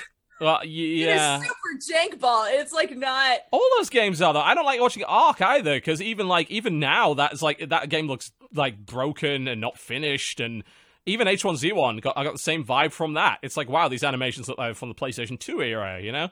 Uh, there's there's this weird there's a tribe. There's a tribe of nomads. It exists within the gaming community. They uh, they make their tents out of the the skins of their enemies. They they hunt buffalo on the plains, and they migrate from game to game to game. It's a giant nomadic tribe of early access survival battle royale deathmatch people. You mean my fiance? yes, Are you- it's Who are you talking about? it's the it's the strip the strippin tribe. Yes, Yeah, the strippin the- the Sam the Sam strippin tribe. yeah. Married into the Dothraki. Exactly. But that's exactly it. You are you are whole- now the, whole Dothraki queen. club. They all just move from game to game. Yeah. Yep, they they move from game to game to game, and it, it's it's in that genre, and none of those games are finished, not a damn one, and it makes me wonder if they ever will be, because this tribe keeps moving on every time. So I don't think the tribe's ever going to f- land in a finished game, ever. They've uh, They- they, moved back to Rust now, and I don't know why. Oh, really? I don't know what's. I guess I got an update. the rest of the They're cursed to wander again. the plains eternally, Mhm. such as the the Dothraki tribe. Yes. Wow. Well, maybe it's just like they've just got serious FOMO issues going on. So it's like they have to What go is a to, like, FOMO? oh, FOMO? fear, fear of missing out. Oh, I Oh. have never heard that. Is that that must be a British term since I Oh, left. sorry, yeah, Fo- yeah, FOMO. So Yeah. fear of missing out. I'm I'm not up to date on uh, on the British acronyms these days. I'm sorry. No, no, it's fine. Um, so yeah, you know, they probably just want to like go from place to place to be like it's like the hottest new club, you know. And then once everyone else turns up, they're like, ah, it's boring. Let's go somewhere else now. I mean, you know, it's weird. It's weird that you mention that because I think that's a legitimate thing. I, I really think like the the zeitgeist, I guess, is the term to describe it of what's currently hot right now and what everyone's talking about is actually a strong, compelling reason for people to buy into games because they want to Well, be part of that conversation. We've never used the term FOMO, but we've talked about the fear of missing out. We absolutely have, yeah. I, I, we've also talked about how companies exploit it because really, uh, you know, a sensible consumer that wasn't influenced would almost never buy games on release because they're always fucked in some way or another. They clearly have less content than they will a year down the line, and they're more expensive. So there isn't the only reason to buy a game right then is impatience, and a lot of that impatience is driven by that desire to be in the conversation with everybody else and to be part of that the current zeitgeist of whatever is currently hot right now. And companies know it. Streaming, In a streaming culture like the one we're involved in, Yes. it's about being there day one, playing that game. Yeah, with like- everyone else. And also, it's that thing of um, I don't know. It's like you know, uh, when you like hear about people who are like, "Oh, I like that band before they were popular and they were cool." Like I was here first. It's like a little Yeah. bit of that shit. I think going there's a little bit of that. I I don't know how much kind of hipster style stuff, I guess, i- is about. But it's it. just the mentality, though, and I think that's true. Like whether you're a hipster or whether you're anybody, whatever you're into, you want to be. There's that certain type of person within that environment who always wants to be like, I want to know about the weird Korean horror movie Sure. Before Well, I mean, else. it's part of what makes you interesting as a person, right? You know, and uh, uh, you shouldn't really define yourself by the things that you like, but it's certainly an aspect of your personality. You know what's really weird about the whole hipster attitude is that really it should be the exact opposite of what it is. To me, if I find if I get into something early and it ends up going mainstream, I feel validated. I don't feel upset. I feel like, damn, I got good taste. Everyone else is just catching up to me. You know, I'm on the bleeding edge of what's awesome. That's how I feel about it. That's why I you know, I'm never like I'm never like that when stuff gets really popular that I used to, you know, was niche and I used to really enjoy. I actually I'm proud of that. I feel really cool when that happens. For me, it's never a fear of missing out. It's a fear of having it ruined. Spoilers. Yeah, that's a that's also a big deal, especially in story driven games these days. The Like, spoiler I- culture is getting really bad. I will n- never stop feeling like I played Undertale at the perfect time. I, agree. I played at the perfect time too, I think. I Yeah. played it the second it came out. Oh, I didn't. But... played all the way through it before like people started to create memes and shit out of it and uh i feel like it's really hard for people to play undertale now because so much of the game is being shoved in their face Oh, oh, like it's just fucking everywhere and i'm like thank god i played this game before anybody had a chance to like create that shit and I- have it like Yeah, all I over the- quarantined myself from most of that, and if the thing is, if I hadn't, I probably would have be created a bias against the game before I even played it. Because loads of people are like that. People are like Undertale's a meme game. It's like, well, if you played it, no. Why do you believe it's a meme game then? Whatever that means, you know. Why do you why are you devaluing it as a game? Well, because people are fucking stupid with their fan art and their stupid shipping and you know, all I that kind agree of with thing. that though. I mean, I'm on that train. That people are stupid with it's their fan not art. like it de- like It doesn't devalue the game. devalues the game Oh no, no, and I, the the game's great, but I'm just on the part where fuck those, fuck all those people is what I'm saying. Some of it's okay. I mean, sorry. No, no, I'm just quite a fan. uh, Like even like in films and stuff like that, where I I try to go in as blind as possible Same. sometimes because like you know sometimes you go in like you see a film or you see a game or like you know play a game and like someone's told you something and you go into it expecting it to be one thing and then it's something else and you're pissed off and it could be a really good game it could be a great film but just because you went in there with like a completely different preconception of what it was going to be you get annoyed so like Like when someone tells you there's going to be a twist. Yeah, like things like that. But just sometimes, like when I do my little thing on uh, YouTube, I tend to like play it as blind as I can because I want it to just be as natural as possible without knowing anything about it at all. And it just it makes it funnier and it makes it way more entertaining, especially if I completely miss something really obvious. I, I absolutely don't disagree with that at all. I, I mean, I go, I, I go in blind, kind of out of principle and out of, of necessity, in terms of trying to make sure that I don't carry a bias in with me to any critique that I do. And there's a real risk of that. That's why I don't read other reviews. The only reason I do any research is if I'm having a big technical issue and I need to make sure it's not just me. Then I'll do research at that point. But outside of that, I will not look at anybody else's opinion generally before I do a critique because yeah, you absolutely get affected by it. But there's a weird, uh, especially with the films, the the comments from Hollywood always seem to be as we ask why do you keep spoiling movies and trailers because they sell they actually sell more tickets because people feel more comfortable knowing what to expect as they go in versus a complete surprise. Which get t- it. I hate that. I hate that. I, I just don't watch trailers anymore because I'm not that person. I'm the opposite of that. I want to be surprised when I go to a movie. I don't want to know what it's going to be. But I guess I'm also kind of privileged in the sense that I have better finances than most people. So I don't, I'm not taking a risk when I go see a movie. The only thing I'm going to lose is my time, you know? Whereas other people, like, you know, go to the movies is expensive. Same with buying games. I wouldn't be surprised going into a game, but a lot of people like, will watch a Let's Play before they buy a game because they want to be sure they're going to like it before they drop the 60. You Well, know? that's why every Let's Play ever, the first episode, has triple the views of any other episode. It does. Totally. Everyone goes to see what it is, and then they're like, "All right, I'll either pick it up or don't give enough of shit to even watch this." And that's Let's play really what- replace demos in many ways, Oh yeah, which is a shame because demos are a way better way of figuring out whether or not a game's good or not. But they also cost a lot of money to make, whereas Let's Plays do not. So there is that. But yes, the zeitgeist. It's uh, a strange thing. I think I I feel it's happening a lot with the division right now because the, apparently the division is Ubisoft's best-selling game ever, according. Interesting. and that- yeah, I, I saw something about that earlier. Let me just double check. It might be their fastest-selling game ever. I'm not sure it's the best, but hang on. Uh, best-selling. The division is the best-selling new franchise that Ubisoft has ever created all right. all is the news as of two as of ten hours ago. Uh, biggest first week ever for a new game franchise for Ubisoft. So basically, this busted Assassin's Creed. I mean, I guess back then the original Assassin's Creed was maybe not as popular, uh, you know, until they ran it into the ground. But you know, apparently, it, it they yeah they broke all their records apparently with this in the first week sales. Can we talk There about go. Assassin's Creed and Ubisoft for a second? We can if you want. Let me my get comfy. absolute my absolute favorite news story this week was the blog post from Ubisoft that was like, "Hey, pre-order your Assassin's Creed movie tickets now. You get a bunch of pre-order bonuses for doing so." Oh my god! What? Yep. Pre-order bonuses Yeah. for movie tickets. We will get you the Alright, hold on. ready. Hold on, let me. I'm gonna. I, I tweeted it out. I want to read the amazing things you get because y'all, it is. You can get a crossbow. you can literally just get a crossbow. What? What? A working one? So, all right. Yeah. Seems, So, seems a tad dangerous to give someone a crossbow before they go into a Down movie theater.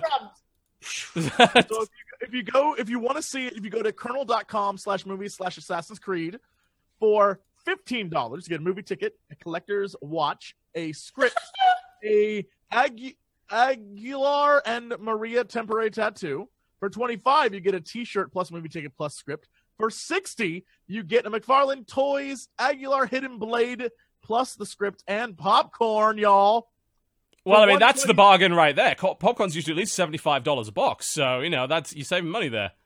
For one twenty, you get an Assassin's Julie, Creed you don't understand. This is why Trump's popular. The U.S. is out of control economically. It's completely ruined. That's why Trump's going to win. You get plus uh, the original costume was created by famed BAFTA-nominated costume designer. Right, you can get that. It's worn by Michael Fassbender in his starring role. You can get that and a ticket to see the movie and a digital copy of the script and behind-the-scenes extras for six hundred dollars. You can get an Aguilar Premiere scale statue with the script and a digital package And then for one thousand two hundred dollars, a Spanish crossbow from Ubisoft Workshop. Yep. What? But you haven't even seen the film yet. How Exactly. Two hour movie. Thank fuck So somebody can get a gets it. Crossbow, Julia. I A don't know. crossbow. I could, I could buy a What's the problem, Julia. I could get a You better have a crossbow crossbow. and not have to spend two hours watching the Assassin's Creed movie. Win win. I can tell you where to get a gr- good crossbow. Absolutely. The internet. Yes, that, that's actually it. Yeah. It is super amazing that this exists. I found this was like, shut up. It's That's disturbing. I'm disturbed by that. it's I have to out of control. I mean, selling someone a functional weapon is possibly not the best idea. Can't they just like give away It's guns with. Happy Meals? Don't worry about it. It's it's not quite that easy, but you know, I, unfortunately, everyone's watched Bowling for Columbine, where apparently like he easily gets a gun. It's actually not that easy. Uh, apparently, he misrepresented a little bit of that, but it is surprisingly e- a, a crossbow. I can go into a, a Walmart and buy a crossbow right now, What? easy, no problem. Yeah. To be fair, I think you he can does also live in the South, but yes. yeah. And to be fair, I think you could also do that in the UK. Um, I'm pretty sure I, online anyway. I could just buy a crossbow in the UK. I've never seen a crossbow in a shop in the UK. No, I, although actually I have. Uh, it was a hunting shop though. Yeah, Ah, it- well, That's different. Yeah, UK crossbow laws. Uh, using a crossbow for hunting is. Sainsbury's by the till or anything. On No, they don't sell them in. This is the weird thing about America. The biggest culture shock when you move over here is that they sell lethal weapons in the same place that you buy your milk and eggs. It's weird. It i- it is a little bit strange. Uh, Oh, uh, making last dinner. Buy Mart in my hometown. If you go to the Buy Mart, they've got like you know all the different normal departments. You can get your clothes. There's the electronics, and way in the back is the gun area. yeah, or the sporting area as they call it, which The is yeah, the sports area with Yes. guns. Uh, actually, uh, crossbows are now illegal in the UK. Uh, they didn't used to be. I'm, I think actually my my katanas. Yes, I was that guy. Um, I, in the UK, are actually not legal anymore. I have a proper like full on properly forged uh, sword, and I, I don't know if I'm allowed to own that anymore. Actually, um, it is yeah, it is apparently cons- actually as of 1987, it's considered an offense to hunt and own a. It's an offense for any person to sell or let on or hire a crossbow. Yeah, so actually I'm completely wrong, but you can buy a regular bow. You can buy a regular bow, but not a crossbow Gotcha.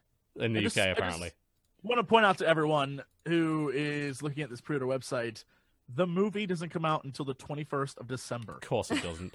Pre-order your movie tickets. You know, the fifteen dollar price for some areas is actually a bit of a bargain because in some theater, I don't know which theaters uh, that would work in, but in some movie theaters over here, it is more expensive at prime time to get a ticket for an adult than that. Totally. So if you get like a script and a little bonus with it, if you know you're going to see it, that's actually a decent price. But is it? I mean, it's not exactly a film that you're going to not be able to get tickets for. It's not No, like they're making not. out that like it's a limited edition and there's Yeah. only like. I mean, fucking oh, please. I showed up for Deadpool on day two, and this theater was a quarter full at most. And that's Deadpool, like one of the most promoted movies fucking of all time. And I think I'm going to be able to get a ticket to Assassin's Creed. Yeah, I think I'm going to get in. I mean, I appreciate it's Michael Fassbender, which is great, and he's amazing. Yes, he is. You can't polish a turd. It's true. I'm I'm curious about video game movies always. I go and see them just at. I know they're gonna suck, but it's like every now and again, maybe they don't as much. Like Silent Hill. Silent Hill was better than I had any right to be.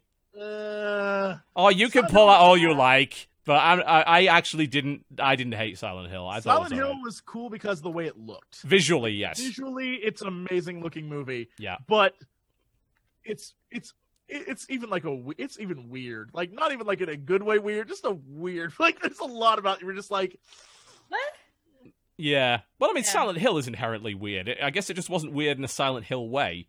Right. It's just like I don't know.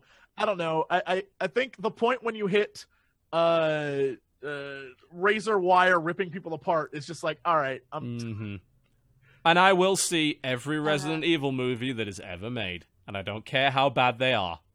Not gonna happen. I'm gonna see all of them. Um, Speaking of polishing a turd, I believe that uh, Jesse has some some politics to watch. So Yeah, you we, oh, we you're actually help me go watch. Yay! Yeah, he's so- gonna go watch politics, so we're gonna do our releases yeah, and wrap so up the let's show. do our release So list. excited. So that Indeed. Jesse can go and just watch. Our I like how you made this about me. Thanks, Brooke. That was a, you sneaky. J- J- she really wants to get the hell out of here. She's using you as an excuse. I also I also have a live stream to do, but Jesse made it very clear he really Yeah, needs no, to go and Ooh. get his politics on. Oh, here's a, here, uh, Uh, just just to mention for release by the way, Shelter just got released. So that which is the I is a post-apocalyptic shelter management game, as in like Fallout, but Fallout Oh, Shelter, but not bad. So I'm gonna go play that. I think after the show's done, and eat my wonderful steak. All right, hit us. What we got releases wise? All right, so today, March fifteenth, we've got Dynetzel Extended. What? Whatever that is. Uh, it is a number puzzle game based on the features of a standard six-sided die. It is a dollar. So if you if you got dollar dollar, actually not dollar dollar, but just dollar, then you can pick up uh, Dynetzel. Dollar makes me holla. Does it? Uh, God, you it have low standards. Next, next up, we've got Candlelight. uh, is that a horror game? I think based on the canon, it is not. But it is a world filled with darkness. Um, Yeah, it's kind of a adventure game thingy. You have the lone surviving candle. Hang on, are you the lone exp? Are you actually a literal candle? What? I think you play a candle. I'm looking at the screenshots. It looks. Yeah, you are a fucking candle. You have a wax meter. This is a video game. Well, next up, March 16th, we've got Overpower, which is a uh, MMO shooter? MMO like? shooter. Yeah, Early access. medieval based. Yep. Uh, That so- looks like it looks a bit like kind of Battleborn or Paladins or something like that. It's a medieval sort of style thing. It's got like the kind of nice cartoony TF2 esque graphic style to it. It looks actually looks quite nice. Yeah, I like the look of it. Uh, the next game is called Nanobots. Nanobots. It is a it's four dollar game, fast paced casual game about destroying self replicating nanotechnology robots. You have to reduce their population to zero to win, but they can replicate in seconds. Oh no! F, th- F those guys. Fucking Yeah, nanobots. Ruining everything. up- Next. Next up is called My Tower, My Home. Uh, all right. Uh, it is a blend between tower defense and shooter platformer 2D. Oh, this looks kind of fun. Uh, it looks like you, you kind of build up your defensive tower and you're also on the tower defending it. So you kind of it's almost like kind of building a castle and trying to defend it. Looks kind of neat, actually. Cool. Uh, next up is called Dark Parables, The Little Mermaid, and the Purple Tide. TB, would you like to guess what kind of game this is? I will use my special powers. Is it a hidden object game? It is! Yay! Yay! Next up, we've got Prison Run game. Prison run game? Did they have to? Oh, oh, Prison run and Oh, gun. Prison, Prison Run. Run- and Gun. Jesus Lord. yeah. The recent events in the state prison involving Jake and others was a perfect moment to escape. You are one of them. It's a platformer. It is an expanded. It's an expansion to a game called Hot Guns. Yes, Hot Guns, which was a fun, enjoyable, and destructive action platformer. There you go. Okay, uh, the next game on March 17th, we've got Positron, which is a 1983 game. So I don't I've know. heard of that. Yeah, so I don't know. I think I. Pl- no, this is literally Tron. This is fucking Tron. You remember the Tron Light Cycle game that was at the arcades in the eighties? Yeah. Uh-huh. Yeah.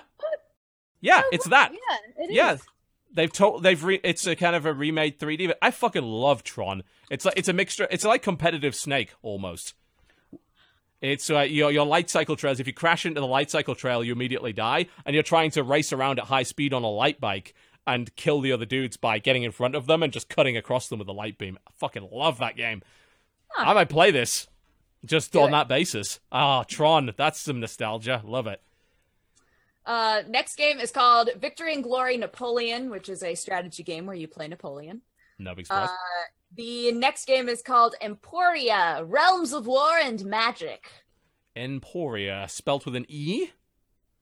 Uh, Emporia, yes. Got it. Yeah. Yeah. Free to play game, old school fantasy strategy, but free to play? That doesn't sound old school. This looks like Clash of Clans to me, but. Ugh. Yeah, it's got PvE and PvP. I might have a look at it. Oh, New Realm starts in two weeks. Oh, God. This is like the old web games we used to play at school in sixth form. Yeah. It's we used to sneak on the library computers, and did I tell you how I got into those games? Did I tell you the special technique we used? No. A website called AskJesus.com.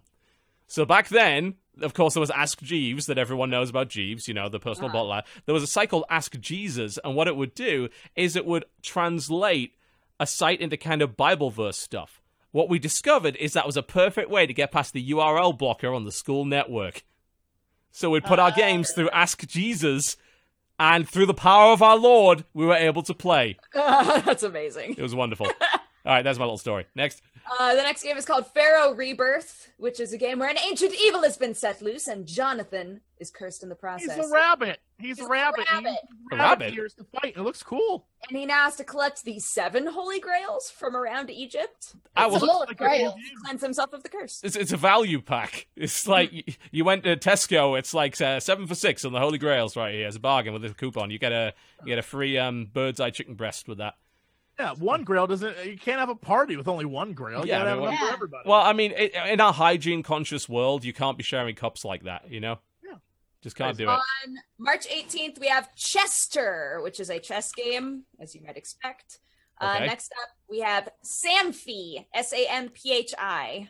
S A M P H I. It is a randomly generated survival RP. Oh fuck me! It's basically a Terraria clone. This looks completely like Terraria. Look at the screenshots. This is blatant. Um, next up, we have PRiO, capital P, capital R, lowercase i, capital O. It is a visually striking yet challenging platformer about manipulating the environment. You can tell she wants to go, can't you? Next. Mhm. Shadows Peak is the next game. Shadows Peak sounds like a hairstyle. It is not, however. It's a story-driven atmospheric horror game. It's an early access, big surprise. Looks like Dear Esther. Next, Next up is called uh, Cosmic Leap. Time your jumps from planet to planet and avoid the objects thrown in your path. Blast off to safety with your rocket ship. I like the graphic style of this. I, I, like love that. graphics a lot. I love those kind of cube world. Hey, we're doing blocks and polygons, but we put a bit of a sheen on them kind of look. It's actually the Crossy Road style, I think. That looks of it, But, uh, I like that aesthetic. I think it's good. Overplayed, but good. Next, Next up is Tech Wars Online. It's a robot game. I guess it is. Next, Next up is called Royal Heroes. strategy game set in a world of heroes, royal heroes. Royal Heroes. hmm actually looks pretty cool. It looks like it's kind of it's got a really cool like old school sort of Warcraft 2 s graphic style to it. Yeah, I'm interested. In, I'm interested to see what the actual. Looking at the pictures, I can't tell like the strategy element of it. No, um, it's seems like it sounds some crowded crafting, but it's got levels with that kind of lock over them, almost like it's a mobile game. But I'm gonna have a look at it because uh, again, I like the fact it's like this reminds me of Warcraft 2. Next, Next up is called Tiny Knight. It's a platformer, but like one of those uh, old Nintendo 64 platformers. it is Perfect. next. Next up is Hiragana Pixel Party. Uh, I you what? Hiragana Pixel Party. Her, her, her, uh, the- Hiragana, like the Japanese writing. Hiragana. oh yeah, like the Japanese writing. Yeah, totally know that. Yeah, thanks for that. I appreciate it. I don't know what that is, Okay, well, but it is a thing. I guess I'll look it up then. I, I apologize. I'm sorry. I sorry that I don't know how to spell hiragana. Jeez, Look, you're married to a weeb, and you are a weeb at heart. I'm So, not. I only like certain know. things. I'm, I'm a First weeb in denial. Platforming Japanese learning chiptune adventure. Rhythm action game. Sure, it is. Next, Next up is called Warbirds, W uh, World War II, Airstrike 1942. Uh, that sounds like it's been released before. It's a Yeah, 2.5D World War II combat game. The aesthetic is quite interesting, but I don't know if it's any good. Next, Next up is called Roses and Gems. Let me guess. Match three. No, a sandbox platformer. It's Terraria again. but this one looks even worse than the last one. Oh my! All right, Jesus. Next up is called 28 Waves Later, and it's where Zombie you That's a zombie shooter, isn't it? Gotta be right. yep. That's so zombie shooter. blatant. That's so blatant. All right, next. Next up on March 19th, we have Void Raiders. Ooh, that sounds spacey. Shmup. It's a radical top-down roguelike shmup with permanent character progression. Huh, actually looks pretty neat. Next. Next up is called Take the Dream 9. Nine?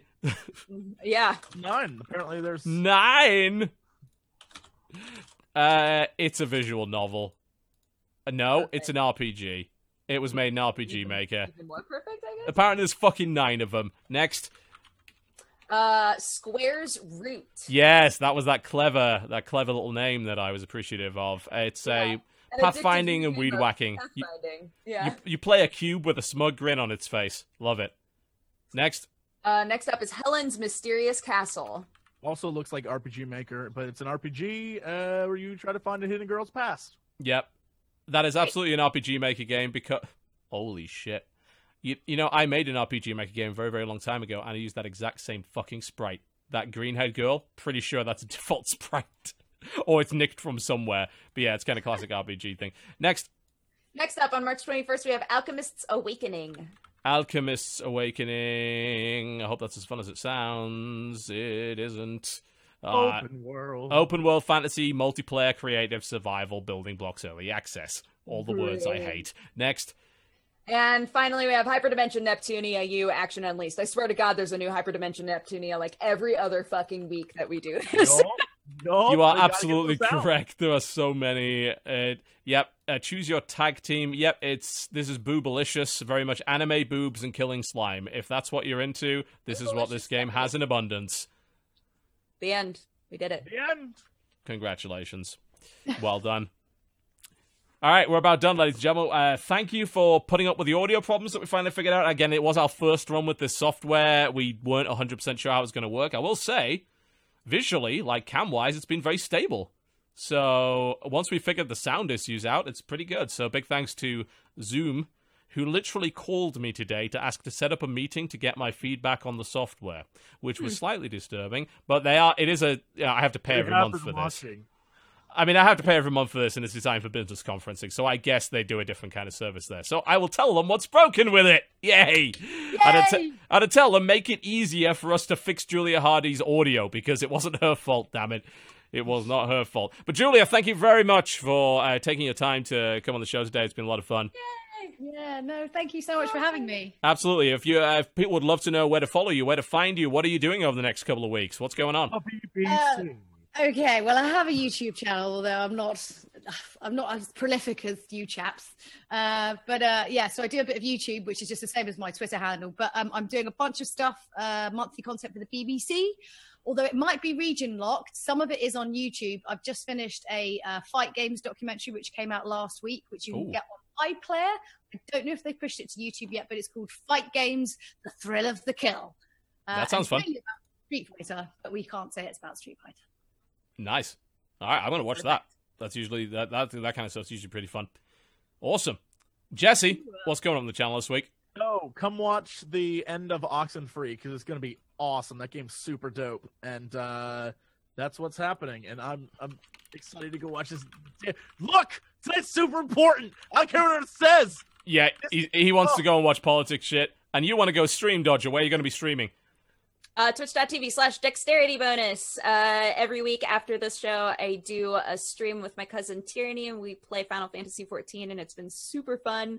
So I'd love it if you check that out. And on my YouTube channel, Press Heart to Continue, you can find uh, some Tank Girls. We're trying to hit on Tank Girls, and also the VODs of the guest. So that's been going up. We have the first two episodes of both of those up on YouTube right now. So you can start getting your Tank Girl on immediately after this. Not the tank girl that I was hoping for, but never mind. not not the same Not one. at all. No, Yeah. you want to go bone and IS too, is what I would say to. That sounds like an insult that you'd use in War Thunder, actually, Please or World of Tanks. IS2. She's Go so bone young. at IS2. Don't do it. Uh, not much coming on the channel this week. I'm sorry, unfortunately. It's it's another fucking chemo week, but I think I'm on round nine to ten now, so I should be uh getting off that for a while, which will be I'll I'll enjoy that. So, but I did, however, prepare today division video, so I'm going to put that out tomorrow. Podcast will be out Thursday on the show. Sunday we are doing something, either Secret Hitler or something on Tabletop Simulator, I believe. We're, we're going to be playing. We're going to do some game. I'm going to make this fucking regular. I had so much fun with Gremlins Inc. We're going to play some more fucking board games. They're awesome. And thanks uh, for everyone supporting that. And I'm currently recording my first ever cooking video. I am fucking deadly serious. This is going to go horribly wrong. I'm probably going to melt the GoPro. I am literally filming a two hour sous vide precision low temperature cooking process. I'm going to put OC Remix music over the top of it, and I'm calling it sous vide. Boom. Yes. I have the best stupid ideas. Thank you very much for watching. Big thanks to our guest Julia Hardy for taking so much time of our busy schedule to come. She, as usual, being a fantastic guest, is welcome back anytime whatsoever. And we apologize to uh, Bangbox for not getting their promotion this time around. But but next time, if you want to sponsor the show, email Jenna. She can set it up. Thank you very much for watching, folks. We very much appreciate. I'm going to do the slash host on Dex bonus so you can watch that stupid RPG. And don't do it. It's shit. We'll see you next time. Goodbye. Bye.